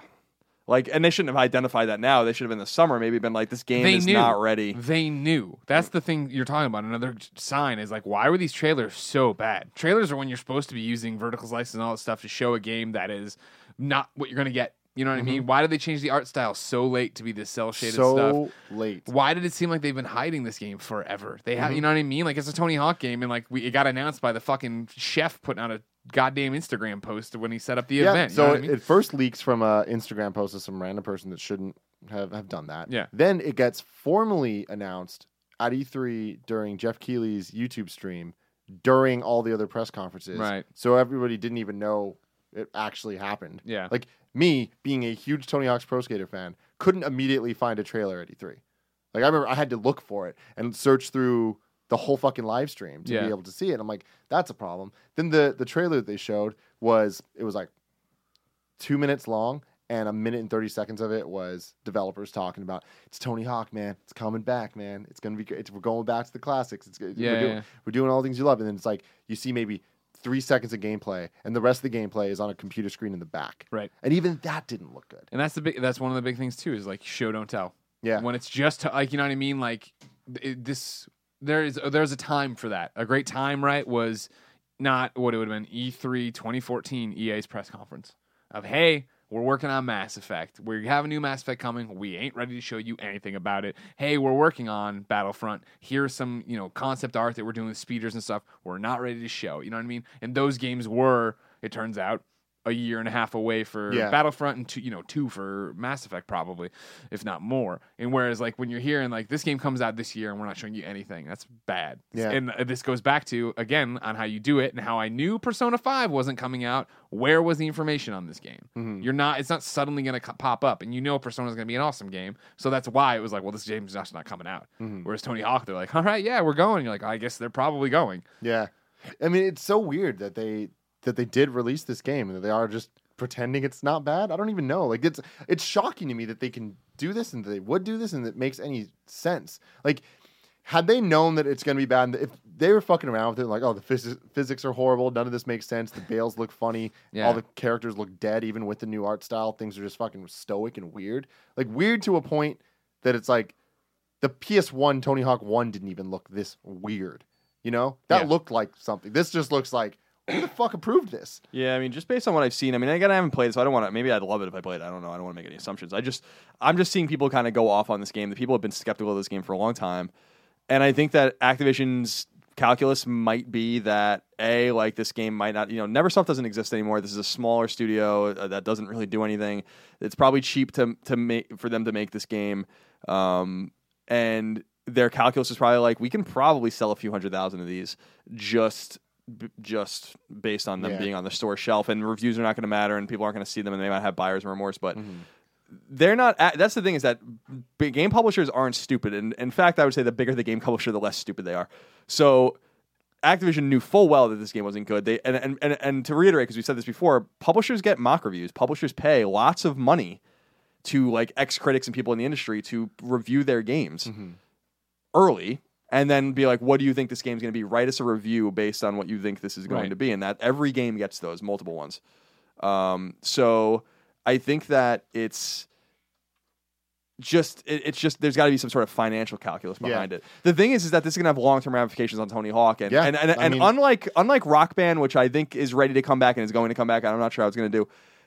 There's always gonna be space for a good skate game, and I think they're fucking themselves. And what they're really doing is giving EA a way to They're come back in with it skate. up for Skate to They are through and kill it. absolutely fucking teeing it up, and I and I bet you Skate is in development. Uh-huh. You know, so like they're EA's probably looking at this being like excellent. Yeah. You know, now we can come back at EA conference in E3 next Yep, year and be like, we yep. at we're we Skate four. take a little take a little slam at, at your publisher in a very cursory way. We know Real you guys are waiting for back. a real skateboarding game. We have a skateboarding Yeah. game, and there's again, it's a fucking meatball down the plate for these guys to just God, it fucking makes me hammer. so hungry every time you say that. Yeah, it's interesting to me though because looking at this and how much of a disaster it is, and the fact that they're still putting it out, my first gut reaction is: Are they targeting the streamers and the Let's Play people that are gonna like just do dumb? Great shit with question. This game? Great. 'cause And the- like, the first thing I, I saw Ray last night, Brown Man on Mhm. Twitch, they're playing it right, and I popped in and I watched for a while, and he's just like, ah, this is ta- ah, and it's like, yeah, it's suddenly- terrible in that way though, you know. And it's like eh, that's weird if that's what they're doing. It's like, man, why'd you have to do that with Tony Hawk? Like you could have just Right. fucking put out. I think that's giving them too much credit. Me too. Oh, I think you Me get to the point of like, are we going to cancel this game or not? No, we're not going to cancel it because we will ship or sell through or whatever, a hundred, you know, whatever thousand copies, which will get enough to make back the money we put into it, or at least some of the money we put mm-hmm. into Yeah, it. but it's just that's the weird thing, and that's why guys really or studios and publishers really need to worry about their IP and their catalog because this will have ramifications. It always bad games always do injure the perception of future games out of that franchise. If they're bad, it just always goes that but way. But maybe they and- were done with this. I mean, that's what I hope sucks. not. is- I mean, that that's be- what sucks to me is that this is it. This is my last chance at getting a Tony Hawk game, the one that I want. Tony Hawk's Pro Skater Five. Are you fucking kidding me? Yeah. Like, do you know how excited? I mean, you guys know how excited I was about this being. You wouldn't shut announced. up like, about it. That's insane that they they're going back to the original naming scheme. Like that says something. And this game does not say that. This game is just. It's. ah. It should have been everything. gameplay, man. It's like here's my thing. It is still fun, and like it is still fun to play, and I'm enjoying it, and I'm gonna beat the hell out of this game. Well, it is. Like that's the thing. It's Tony Hawk, man. Like it looks dumb. There's weird branding everywhere. Like the- You're getting the- annoyed with your grind slams. Yeah, it sounds like a lot of fun. Yeah, but that's the thing though. Is like, yeah, you have to work around it, but the game is there. It is fun. It's still Tony Hawk. I still enjoy it and skating around doing all this dumb stuff. But there's so much dumb little things for somebody that actually really enjoys the Tony Hawk gameplay and is good at it. Like the wall rides are just wrong. To wall ride in this game, Colin. You know how before you'd go against it and like go up on the side? Mm-hmm. You need to go straight into the wall, jump at it, and then you wall ride. Yeah, I that mean, makes fucking sense. this is the thing about they just didn't massage this game right. Wrong developer, wrong amount of money, wrong premise, maybe the wrong name. It seems to me that if the, like Activision again has the money to spend money on making the game properly, and since the home studio doesn't exist anymore for this series, they were making Call of Duty stuff, and I don't they Neversoft even exist anymore. Uh, or if they do, they just disbanded them into other and folded them into like Raven and other studios that that Activision owns. It's just frustrating that it's like I, I just think you have to take better care. It's like giving a game like Uncharted to I don't know, fucking CyberConnect Mm-hmm. or something. It's like, all right, you guys can do this, right? And it's like maybe they're just not up to the task. I don't know. I don't know these guys' history or whatever, but it just seems like this is a game that has a legacy and it needs to be treated better. Uh, If you're going to go mainline, which they Yeah. did with T- with with Tony Hawk's Pro Skater, and also and I being don't retail. I don't think this is going to be the end of Tony Hawk, but I do think that this is going to have bad perception issues, and this is a weird move for Activision. And I cannot remember an Activision game that was released that seems like it's going to be outright bad since Declassified. And I don't know that they even published that game. I think Sony might have even published that game. So, um, it just seems weird. It's like a weird thing. Like you Yeah. don't see Ubisoft or Activision or EA releasing games that are like Terrible. bad. Yeah. Like, so you know they're not dumb. They know what they know what they're doing. They they They knew what this was. they mm-hmm. clearly have a plan. I don't know if it's going to pan out for them or not. Yeah. And I'm, I'm kind of curious to play. And again, I want to reiterate this is all conjecture. I have not played the game. I am just going through like NeoGaf threads and looking at trailers, and just for months, everyone's been being like, "This, game- this game looks all fucked up," you know. And Activision's certainly holding on the re- review copies and not sending them out to anyone until the game's launched. It's like. Yeah. That's what we were talking about on Colin and Greg Live today. That happens once in a blue moon to a good or great game when they're really trying to hide something Hide like a story Right. spoiler or a or they just mode. straight don't trust you. There are certain publishers that do that. Mhm. But when not, Greg said nine out of ten times, I'd say ninety-five out of hundred times. I'd say even more than that. When a game is delivered or you don't get a copy of it before the day comes out, like and you're in the Yeah. and you're in the enthusiast press, it's bad. Before we move on, is there any other, like what are other signs besides that? I mean, you guys have a lot of experience when it comes Sure. to dealing with this stuff. And I think we've laid a lot out, events right? all that. Developer is is the big one, I think personally. Sure, you can tell by somebody's history. You know what I mean? Like, Mm. Again, these are yeah, these aren't telltale like this game's bad because of this developer. It's just saying like it's you know like Lady Liberty with her fucking blindfold on, and you give her a scale, and it's like knowing what you know. These guys developed the game, put it on the scale, and it like tips it a little bit Yeah. or whatever. And it's like this is the release window, and maybe it tips it a little bit more. And this is when we got the game, and this tips it a little bit more one way or the other. where is the trailer? Why haven't you seen this? Why you know what I mm-hmm. mean? Like so many of these games are, ever, so many games are so anxious to get in front of you. You know what I mean? That's how it is. That's what PR's job is. You know what I mean? Like we didn't there weren't many reviews for Lego Dimensions early, right? But there was a stream on our channel the week before. It had shown up on live shows and Yeah. been played extensively. You knew it was happening. There had been events for it at Comic Con and other things. And I'm just using that as an example right now. But that's how a PR rollout goes for something, right? Mm-hmm. You see these things pop up and Tony Hawk was a ghost, right? Like Yeah. when on our GameSpot show, like it was Tony Hawk who came by, which was awesome. Let's talk to Tony Hawk for a while, but it was like Yeah. he didn't have like demos to show. He wasn't playing. I mean, even live. then, it's like playing Tony Hawk. We've been to a whole bunch of different events and stuff, and I don't think Tony Hawk was ever playable. I I might be wrong about this, but I don't think it was ever playable at on the show floor for the public. Right. Like- was it was it at GameStop? I thought we walked by one on the at the GameStop Expo. you're right. It was. Yeah, Yeah, yeah. But because I know that it was playable at some point, like I was invited to play it at Yeah, different yeah. points, but uh, it wasn't at E3 on the show floor. Sure. And uh, at, at Comic Con, it wasn't on the show floor either. So I mean, that's those are definitely signs too. Right. Playable for the public at events where it's playable for other people. Yeah, Right, there are right, just there are signs. It's just uh, the thing is, is that again the Lady Liberty kind of or the you know the, uh, the justice and not Liberty justice. Said Liberty before. It's not true. It's justice. she just knows how to hold the torch. uh, is uh, it's just the scale can be out of whack. Like Wolfenstein, for instance, uh, the new order being made by uh, Machine Games. Like who the fuck are they? So like you drop that into the category of like I don't know, but it actually ends up being a fucking awesome. and remember game. that they So- that was a game that they didn't hide. Hey, I remember showing up to my PAX. I'm like, all right, the demo's gonna take three hours. You're like, what? Yeah. No, but then you sat down, you played it. Like, oh, the game's great. No wonder they want me to play it for so long. You know what I mean? Like, Yeah. they're not afraid to talk about it. And I, I will say to reiterate, although it doesn't answer the question about good or bad, is that this is why I hated previews, and this is why I hated previewing games a lot, and this is why I think previews are largely useless because even when a game is bad, like The Order 1886, for instance, they figure out ways, especially closer to launch, to jostle you a little bit. They like Sony actually had done done this to us, and they didn't, they're not doing anything to us. They're just they're putting out their game, and we kind They're of the interpret best it. part. Exactly. Beyond Two Souls was a good example. Like we were really dubious of this game. I went and played it right before it came out, and they showed us a really cool sequence, the wood sequence when they're running away from the cops. I'm like, Right, this, this right, is right. really cool. Game ended up not being very good. The Order 1886 was super dubious about it. Uh, they show us the uh, the Zeppelin sequence, which is maybe the best part of the game. Um, I was like, okay, maybe there's promise. Yeah, whatever. they've they've turned it around, right? Exactly. And and Knack again, like Knack is a really great example because Knack is like I, I played Knack at E3. I don't think I wrote anything about it at E3, but I was like, oh, this is actually coming together. Like this game, I think is going to be fun. I had Knack was one of those games where like I remember when people were playing it before it came out, and they're like, this game's bad, and I'm like, really? I didn't like, like, I, it. I, I, w- I was like, I could understand it not being good, but there was nothing about what I had seen to indicate that it was going to be bad. And so I guess what I'm saying is that like the proof's ultimately in the pudding.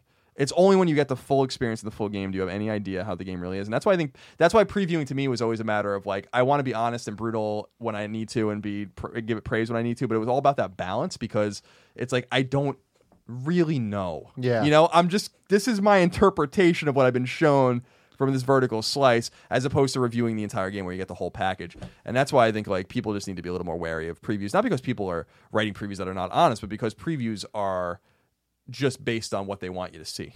Yep. And Yep, and it always works to the game's benefit. And that's what was mm-hmm. Yeah. alarming about Tony Hawk. There was nothing There was they wanted nothing. us to see. Yeah. Lil Wayne. They wanted us to see Lil Wayne. I don't know. who He's he a playable skater in the game. He's a, a famous skater. Do they have 311 in, in the game? 311's not in the game. No. 311 will Sweet put their Tooth is though. bullshit in that Wheatus. game. So that's great. Wait, this Sweet Tooth, uh, Twisted Metal character? Mhm. Really? and Ratchet and Sackboy. The On the PlayStation, PlayStation exclusives? version, Okay. yeah. You got Master Chief in the other one? No, they got someone else. I don't know. There's some weird robot. Major thing I Nelson? saw. No, I don't even know. Greg. Vector Man. I don't even. Vector Man? No, no, no. It does kind of actually look like Vector Dreamcast Man. exclusive. Yeah, which is funny you say that because Tony Hawk 2 on Dreamcast was like the best version of Oh, that I game. played them on PS1. Me too, but the Dreamcast one was fantastic. This Was topic lit? brought to you by it was lit. Brought to you by Loot Crate. Would you classify yourself as a geek gamer or pop culture nerd? Then Loot Crate's the subscription box for you. Loot Crate's a subscription box service with $40 worth of geek gamer and pop culture gear, collectibles, apparel, comics, etc. delivered to your mailbox every month. Make sure to head to lootcrate.com slash kfgames and enter code kfgames to save $3 on any new subscription. Every month there's a different theme, which are all inspired by classic movie and video game releases, as well as pulling from pop culture franchises. This month's theme is time, and quite appropriately, we're celebrating the 30th anniversary of Back to the Future. And the timeless appeal of Bill and Ted's Excellent Adventure and the timey-wimey charm of Doctor Who. Basically, Loot Crate's like a friend who knows what you love and surprises you with an awesome present every month. You have until the 19th at 9 p.m. Pacific to subscribe and receive that month's crate. And then it's over. You can't get it anymore. Jack. Go to lootcrate.com slash KFGames, enter code KFGames to save $3 on your new subscription today. Final topic of the day, as always, brought to you by the Kind of Funny Forums. Kind of funny forum hi! If you have a topic you want us to discuss on this beautiful, beautiful show, go to KindaFunny.com slash gamescast topic. Leave a post and we'll get to it just like we did for Jalapeno. Oh, okay. Yeah. I see what he's doing Nah. there. It was, No, it was all right. I, I mean, I wasn't excited. I, was I actually really, really, really enjoyed this question. If you had to estimate how much money would you say you've spent on games, consoles, and DLC, how much would it be? Oh my Are we God. counting what what our our parents spent on us? Yeah. Oh, jeez. I in college. I remember getting interviewed for a girl who was working on her in one of her journalism interviewed for a classes. girl? Getting interviewed by a girl is what I meant to say. Oh, Sorry if I didn't. Uh, who was in a journalism class my freshman year, and she knew I was big into video games, and it was yeah. She I, she asked me like what all I had owned, and I ran her through all the systems, not every game, obviously. And she's like, "Does it ever boggle your mind to think about how much money you spent?" And I was like, "Not until right now." You know what I mean? Yeah. Like now, now, I have no idea. I mean, I'm gonna use my calculator here. okay, that's Because I remember I had this conversation back with my friends in high school where we'd stop and like this was towards the tail end of like the Xbox Yeah. generation. I remember looking at all my Xbox, GameCube, and PlayStation 2 games. So this is just modern that generation. Sure. Looking at all of them being like, all right, fifty dollars, fifty dollars, Yeah, fifty yeah, dollars, yeah, fifty yeah. dollars. You add it up, you're like, It adds up so oh quickly, my god, right? this is this is like thousands of dollars. yeah. How did I, I don't have thousands of dollars? This doesn't make any sense. Yeah. you know.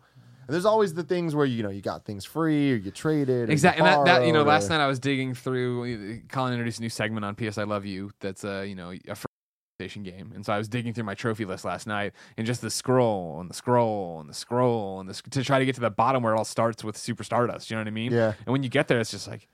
I, I didn't pay for all those games, obviously. I was working in the industry, but it's just like Lord Almighty. There were Yeah. so many just there. You know, PS3 on. Yeah, I mean that's the thing is it's tough because from 2007 to now, I mean just frankly, I mean we we've not paid for a blind share of our games. Yeah. you know, so it's so the game spending has precipitously gone down since I've gone out of college. I'd say that on average, I was spending between console and gaming, including the from NES. So NES, SNES, the PlayStation era, which would include N64 and maybe like Dreamcast the later on. Saturn. And I didn't own a Saturn at that, you know, You lucky. during that You lucky, that lucky era. bastard. Um, and then GameCube, PS2, Xbox, and then including putting in like DS, Game Boy Advance, Game Boy Color, Game Boy.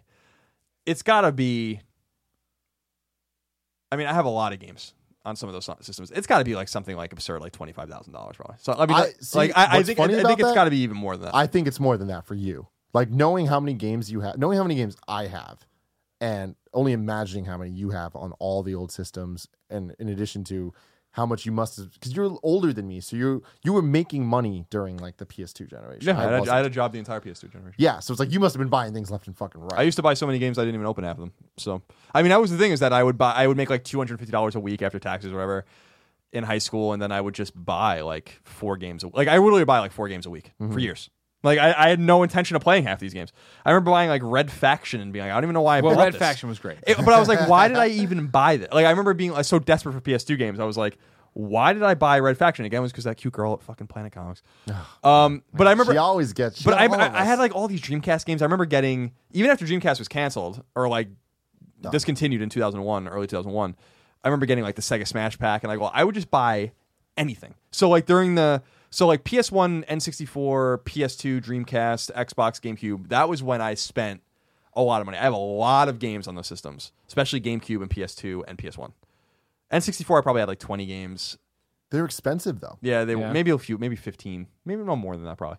And then PS One, I feel like I had. I mean, I had a lot of games on PS One, like dozens of games on PS One Yeah. for sure. PS Two, I probably had dozens of games. I probably had like thirty GameCube games and ten Xbox games or something like that. I don't know. It's it's hard to say. The thing is that I have more. My the biggest question I have is PS3. I have over hundred retail PS3 games but I don't know. I mean, to be perfectly honest with you, initially, I don't know that I paid for any more than a few of those, and I think you're probably Yeah. the oh, same. Oh yeah, right? same way. Yeah, that's the thing out there of why that collection's so vast and into PS4 now too. Just in the fact of like, you know, eventually IGN changed their policy of like you couldn't trade in games anymore while we were there, and this is early, early, what like 08 when we were there. I don't remember you, you when IG when Hilary switched the policy, he's like, don't trade anymore, and so like that's why I just have all these PS3 games. So yeah, like You you just weren't allowed to trade it. Right. There was there was always this, you know, when I- when I first got to IGN, coming out of journalism school, like it was the wild west in terms of like I don't know if this is the right thing to do. And like as the industry grew up, ethics became a real thing, and mm. everybody's like, this is. Eventually, enough people were awake to the fact of like, this is weird that we're getting games for review or just because it was like it used in the old days when companies had money to burn, it would be like, hey. Everyone gets a copy of game, whatever it is, and so Yeah. like one person's reviewing and 30 people have it and then if you know 29 of those people didn't care about it they could go trade it in or whatever Oh, I got you. So, So you trade can't in trade in GameStop free, or whatever. Free games you're getting. through exactly GameStop. exactly Oh, exactly Yeah, yeah, if you yeah. bought a game you can do whatever you want with it. Yeah, yeah, okay, cool, cool. and so That like makes that's sense. when like the collection just started of just like oh cool and now we're it's the same thing right now everything we get's digital seems but like Yeah. even with the ps4 and stuff like I mean, digital still costs money though. That's the Sure, the sure, I issue. mean, sure. I, yeah, I mean between I, on PS3 retail and digital, I have to have something approaching 300 350 games probably. i mean my digital Like, it my has to digital be- collection on all these things is insane all of these things you look and in there Vita it's like, too. oh, I have shit, like right. oh, I probably have most of the Vita games mm-hmm. released on retail or I have even because I, think about because I have virtual like console on like Wii Yeah. and Wii U even. Yeah. like, those things add up. You know, how many copies of? Just thinking of how much money I put into just the Super Mario Bros. series is crazy. Yeah You know, I, I, I I'm just bringing that up though, not to say like these are the amount of games that you bought. It's not, like this is an unrealistic amount of games that no one owns, and Yeah. that, That- and that's Greg what and I makes are it in the so upper hard now. 0.1 percent, and that's why it's impossible for us to quantify how much Right, money we would exactly, spend. exactly, because exactly. if I look at my shelf about the games I would have bought, it's probably 10 percent of the games that I actually own. So Yeah, exactly. Um, maybe a little more than that, like 20 percent. But so that's why like we I'm just saying that to be honest and to say like we are detached from that reality today but Yeah. there was a point in time when we were far from being detached Mm-hmm. from that reality and and and I can sympathize with those guys that go out and be like I don't even have time to play all the games I buy because I was like I'm right there with you man when I go through my game collection at home every few years I go through dozens of games that are still wrapped I'm that are like just I don't even like that see that's crazy. you know like that, no, that's you what I did too, and I like honestly, that was I. It's it's a convoluted question because I would venture to say my Genesis collection was my biggest collection I ever had, and that was because parents would my parents would buy them. And I remember Mm. I had this little cabinet that had all like three big shelves, My uh, and I was a little kid, of of course, so size is all fucked up.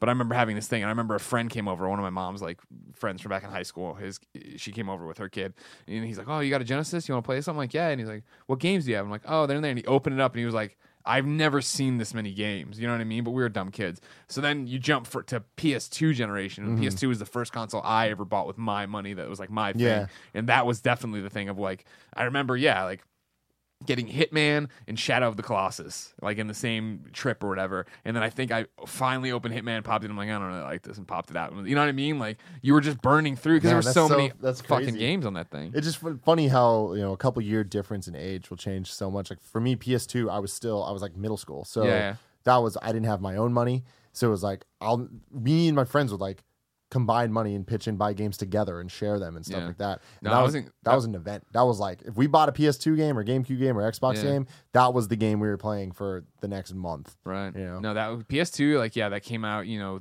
my the what fall of my senior year. I waited in line the nine hours to get it with Adam Brown, and then I went to college, and I was fucking awesome at college because I had a PS2. Not many people had those yet. You know what I mean? And that was totally the thing of like, I am dying for PS2 games. yeah I mean it was Yeah. Let's it was go bad that, for a that while. pilgrimage out to the Columbia Mall to go to GameStop to see what they had, walk down to Slackers and just look through the PS2 catalog on the wall. And I've played most of these or I haven't, and it's like buy something, bring it home, try it, yeah, yeah. see if it's yeah, the bouncer, like the yeah, yeah, yeah. Oni. I remember being Oni. Oh. fucking stoked for Oni. I'm like, yes, a third person action game. Hell, yes, this is gonna be great. Oh, and then you're so playing, it's like, well, it's uh, it's like PS2 Dark Angel. PS2's launch was was a good sign because I still I still say Vita actually out of all the PlayStation devices had the best launch library, and it was because PS Vita nailed what PS2 didn't, which was PS2 was like we just have a lot of games. I don't think there's any system that came out that had more launch games than PS2. There were so many launch games that there were studios that made multiple launch games. So it was like what the and I remember looking at these games being like what the fuck is all this shit? And I I, I Smugglers Run. yeah, Phantom Smuggler's Run was fine. Good. I, Fantavision I had. Smuggler's Run was was fine, but I remember buying SSI. Genji or something like that, and Oh, being yeah? like, "Oh my god!" And then I, I like br- that was when you could still bring games back Yep. after you open them, and I bought Summoner, yeah, and I was like, "Oh my god!" And then it was like, and then it was like Nobunaga's Ambition or some bullshit game like that, and I was like, "Jesus Christ!" For me, you it know, was- I, I it was- remember, I remember being like, "What the fuck am I supposed to play I on talked this myself thing? into Silent Scope at launch, and I came home and cracked that open and took it right back and got mad. And I was like, "All right, this is a much better." That's what happened to me too. I ended up settling on NHL, where I was like, yeah. "All right, fine, I can play NHL. It's fine." That's so funny. Um, but it, I'm just. This goes back to I met a kid in Vegas um, when we were there for GameStop. We were talking to him, and he was the kid that during our panel was like, "I have money to burn," and I was like, "So should I buy this?" And I'm like, "Save your money." When I was your age, because I was literally his age when the PS2 was out, I was like, I spent all of my money on video games, all of it. You know, and I would leave a little bit to go to like a movie a week and be able to eat at the fucking food court, and then I would have no money until I got paid the next week. And I'm like, that is just stupid. If I could take 90% of the games in those fucking boxes at my mom's beach house and put them back and get that money back, I'd be rich. yeah, You know but I mean? And that's and that's, that's what got you here, though. Yeah, you that know what I mean. It's us out. playing That all those stupidity shitty and that games passion. yeah. yeah, yeah, yeah, yeah. yeah. it, it's true, I guess, but I just I look back at those days where I was making, you know, fifteen thousand dollars a year working a lot at like a deli or whatever, and I'm like, man, I really at sixteen years old, seventeen years old, when I had no expenses, my mom was paying for my cell phone, I didn't have rent or anything like that. I was like, I could have lived like a fucking king. I, I would have been like totally set, but instead I went like a beeline. Like a fucking heat-seeking missile to Smith Haven Mall in Long Island every week with my f- stupid fucking friends, and we would spend hundreds of dollars on video games every week and then I would go home and be like, I don't even know when I'm going to play these games. Yeah. And then and then I remember having my dad had this like shelf he made me, and I just had it was just lined with games, and I was just like, this is all of my this is everything I own is right here. I even have like the shitty TV. I'm like I'm focused on buying these this hardware and these games, and I'm fucking focused and fixated on this. And I remember when I went to college, I had this those old DVD shelves that were like these thin but like vertical, and it was just all PS2 games, and I was like the hell am I doing? And, Like there, there came a point in time. It really was like 2004, which is the year I always talk about when I really stopped playing games for a year, where I, I- it, like it all collapsed. It wasn't even like it went down. It was just like everything just fucking fell out, and I was like, what am I doing? You know, like that was the year when I played Resident Evil 4, San Andreas, and I, and that's basically it. yeah. It's pretty much the end of the PS2. Yeah, and- and it, it was a weird like transition era, but the times before, and I was I was writing for IGN and stuff like that, so I would get games that way. But it was just like that was when I stopped really buying games conspicuously, and I was like, this is dumb. Like, I I was obsessed as we all were in the pre-digital era with, and you still are with just having, Having things. Collecting. You Yeah. want these. I was things like, there. well, my PS2 collection certainly can't be complete unless the bouncer's on there, Yeah. and my PS2 collection certainly can't be complete unless I go back and don't get the red version of you know uh, the fucking best. Oh, don't selling- get me started. You know, Colin. and, and I'm oh like, my god, those I hated greatest that hits? shit. Fuck that shit. yeah, ATV, whatever, off road, whatever, f- fucking random games that I don't even understand why I ever bought. And I, and I would and I would like stare at my shelf and be like, oh, it's the red version. That's Why? I hate it, satisfaction. man. That's satisfaction of having them there. I remember when I got the N64 and like that was my first Nintendo console that was like ro- real. Like I bought SNES just to play Mario one time, but I had it and like I wouldn't. I kept the boxes in pristine condition and I'd slide them out and take the cartridges out and put them in and then put them back in and slide them. And I just had this like beautiful thing. I was like the TV. It was the shelf with all of the systems on it, and then on the bottom I had underneath it the games lined up in like a perfect little brick array, all a labels thing, facing. man. Yeah. But it's like, yeah, why, wa- why Why? was I Who buying cares? these things? It's a What was different I time. doing? with These So things? that's- Mario Party. Obsessed with Mario Party. Cutting a hole in my hand playing Mario Party. That's why I just bring this up. It's just uh, like, don't do that. Buy the games you want, like, because there are people that just buy games, Yeah. and you see it on sometimes Facebook group, and just I know people like that. They just Yeah. they just buy games, and it's great. Buy buy as many games as you want, but don't do what I used to do, or like a lot of other people maybe still do or used to do, which is like just save your money, man. Yeah. Like buy a couple games a month, maybe. You don't need to be buying like all. You don't have time. Yeah, I mean, it's funny. Like thinking back for me, I never really, I was never, I never had that money. Like I went from not having money to once I had money, being a little bit more, you know, in the industry and stuff. So either I got stuff or I knew what games I was buying. I'm gonna buy those games. Yeah. You know, I'm buying Smash Bros. It's gonna fucking happen. You know, but I, I've never really been the type to just walk into a GameStop and be like, oh, that looks kind of cool. I'm gonna, I'm gonna buy that. You know. For me, it was like when what was the killer to that was the rise, not the killer, of, Mm-hmm. I should say, but one of the things that was able to cut off the random buys and purchases and interest just on a box was when like Blockbuster got its shit together and had a great video game section and did Yeah, I mean, for me, that was what it was. and da da da. That's when we'd go in and just take a shot. well, at I'm just anything. gonna random. This is when I'm gonna play all these games. Right, I- right, right, right, I was right. never gonna pay fifty dollars for a game I had no, knew nothing about. Yeah. But I remember being uh, in middle school and even high school, reading these video game magazines and just looking into you know after June towards December, looking at that holiday and just being like, "Fuck, how am I gonna buy Metroid Prime two and Need for Speed Underground, whatever, Yeah. and Tony Hawk and this and that?" Like, I'm not gonna have this much money, Right. You know, I remember my friends discussing this. Like, all right, you get these three.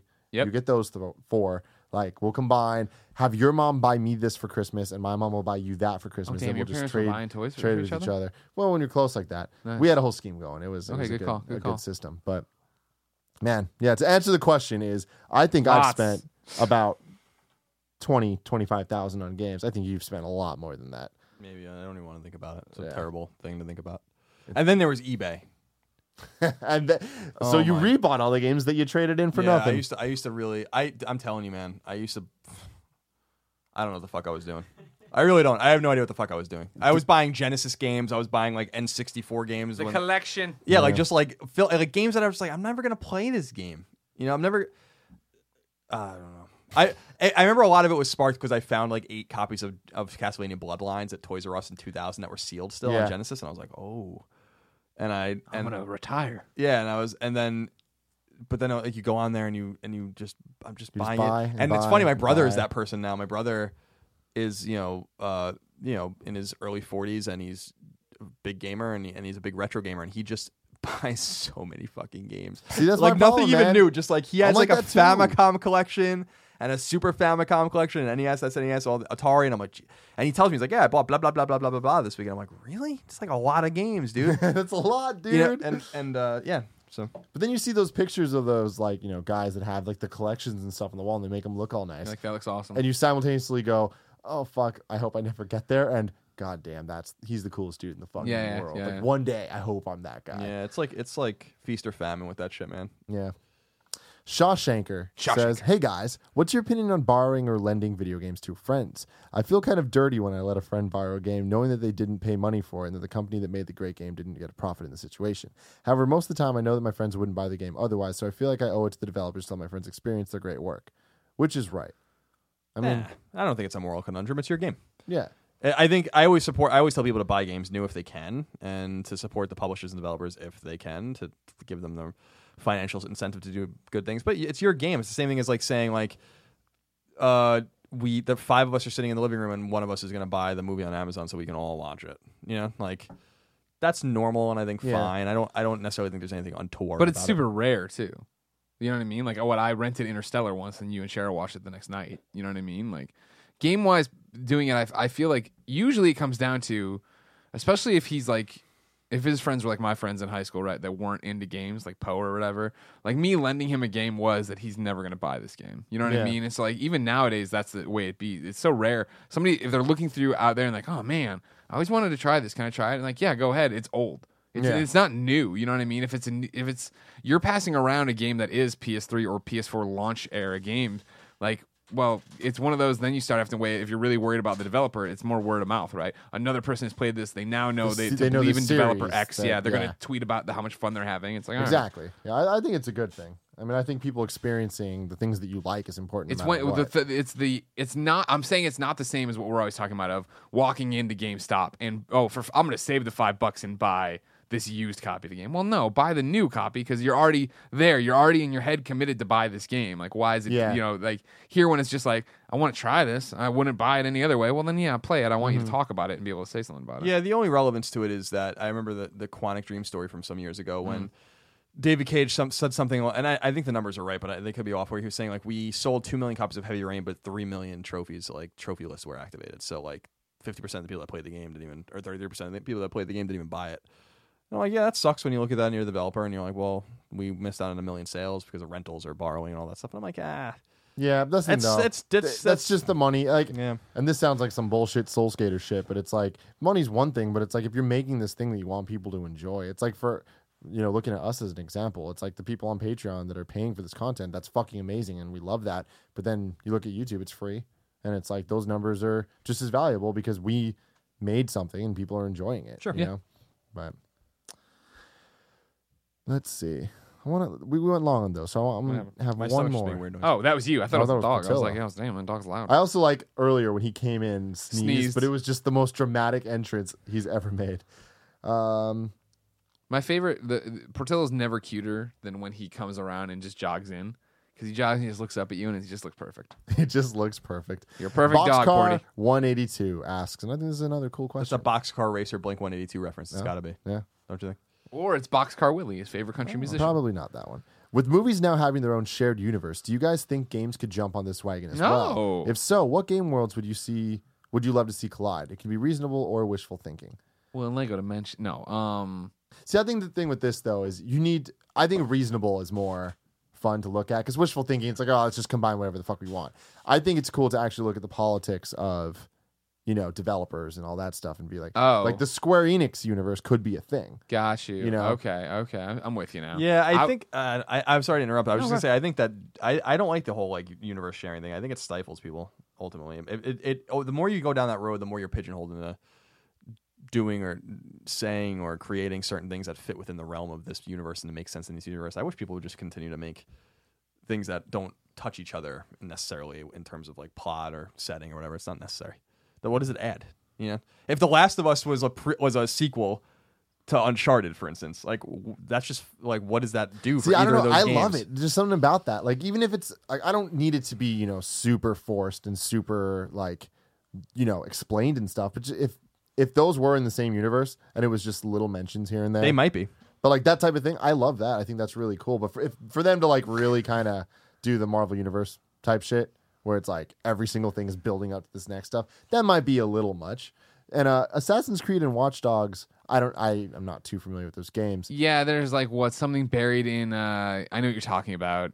Yeah, there's a reference. Yeah, I can't. But that's nail it, cool. but there's I think yeah, that's yeah. really cool, and I think like that It type of cool, thing's but- interesting. Yeah, it is interesting. I mean, Uncharted Three has a reference to The Last of Us. If that that so, would be the so it, it it does. that would be awesome if the end of Uncharted Four, like Nate and Elena are like whatever, huh, and it's like credits roll, and there's like one more scene of them flying back to the states, and they look out the window, and it's just pandemonium. Like, what is happening? See, that would be fucking great. Nah. Well, that'd be a re- but that'd be a really shitty end for Uncharted, and like No, that, yeah, would that yeah, would yeah. feel like you're screwing over Uncharted. That's what it comes down to, right? Like theoretically, and this is before you said reasonable. My first thing I jumped to right was why can't Uncharted and Tomb Raider be in the same thing? You know what I mean? Same universe. No, that'd be cool. Because it does, and I'm not talking about a full fledged crossover, but I'm talking about like it would be as simple as like you know they the, he's paging through notes and he sees Lara Croft's notes, or there's something you know her her climbing spear is embedded in a wall when he wa- he's investigating like who somebody was here not too long like shit like that I wouldn't mind, but I don't it can't get to what we just said with Uncharted Last of Us where the Uncharted thing slams into Last of Us and they both explode. You know what I mean? Like now it's like oh man like. What a fucking See, horrible. End like- for Uncharted. I like some of that. I think it could be could be cool, but I do think that there needs to be enough of each franchise to be its own thing, and then you can start, you know, Sure. just to change, change shit up. Like Uncharted Four, okay, like we've we're we've done enough. Sure. You know what I mean? Changing shit up. I mean, if you want, or if you want to have it go that way, and when they, they fly in at the at post credit scene of Uncharted Four, they look out and like people are attacking each other. However you want to start it, right? That's fine as long as uh, Last of Us Two is Nathan Drake. Whatever it is, thirty years, the twenty. uh, What is it? How much time's passed? Eleven? Is it? what? Sa- From uh, the start of Last of Us to when we pick up with Ellie, Isn't it twenty years? is it twenty? All right, so there you go. So Drake's gonna be old. He's gonna be Sully. He's Ah, gonna be love it. old as shit. But that's like, yeah. fucking great. Yeah, all right, I'm that- sold. now I'm kind of sold on fucking it too. Now I'm of the other thing for me that's obvious, and this is already kind of a thing, is Nintendo. Just have like a Nintendo universe. yeah, but that doesn't count. Those are just I feel like they cartoons. I kind know. of do though too. Yeah, that's what I'm saying. Like they already kind of do with Smash Bros. But like I want to see it more. Like the fact that Mario Kart is only kind of dabbling in it. It's like it should just be Nintendo Kart. All this stuff should just be Nintendo this, Nintendo that, and whatever. Hmm. Um, but I, I think this is more of a fun question when it comes to story, and you know instead of not just like Mario Kart or Smash. Sure. I Bros. mean, it's like a. Well, that doesn't count, I guess. I was gonna say Portal and Half Life, Half Life, like they're in the same world, Yeah. like with Black Mesa stuff. But I Yeah. mean, that's not as like crazy. but I mean that does count though. I mean that's it is the same universe. Sure, sure, sure. Um, I mean, like you know, Square with all their games, and they're talking about doing a movie universe. I guess it fits with the game too, technically. The Western Square, yeah, yeah, yeah, yeah. Japan Square. I mean, Final Fantasy is already See, the problem with games is that most, not every game, lots of games, they're whatever you're overcoming is the end of the world or something like uh, an existence so great. How do you wrap in something else and have that make sense? How do you put somebody else in the Persona universe other than other Persona characters? Yeah. Well, see, what's interesting about the end of the world stuff is that, I mean, if you beat the game, that means it didn't happen. Sure. So, But like Drake, but Drake's a great example. Uh, Uncharted is a great example of it happening in an island that in Tomb Raider 2, where these things are happening and no one else would know about Yeah. it. But like Dead Rising can't. We can't say Dead Rising's part of this or Resident Evil's part of this. You know what I mean? Like Mm-hmm. there has to be these little things that are pocketed, and when you're just putting together pocketed things, what are the crossover opportunities? Yeah. Ladies and gentlemen, that has been episode 39 of the Kinda Funny Gamescast. This topic is brought to you by DraftKings. Put your fantasy skills to the test starting Sunday at DraftKings.com, America's favorite one week fantasy football site where you can kick off the season by winning $2 million. It's the biggest fantasy football contest ever. $10 million in prizes are up for grabs, including 2 million for first place and 1 million for second. One week fantasy means no season long commitments. It's fantasy football on demand. Play where you want, when you want, with the players that you want. This isn't fantasy as usual. This is DraftKings. Welcome to the big time. Hurry to DraftKings.com and use promo code kind of funny to play for free for a shot at part of $10 million in Sunday's Millionaire Maker event. And enter kind of funny for free entry now only at DraftKings.com. That's DraftKings.com. Thank you guys for joining us. Thank you. In honor of that DraftKings, Yeah. uh, is that why you wore your high school Uh-huh. football coach Uh, little jacket? league, little Yeah, league yeah, coach.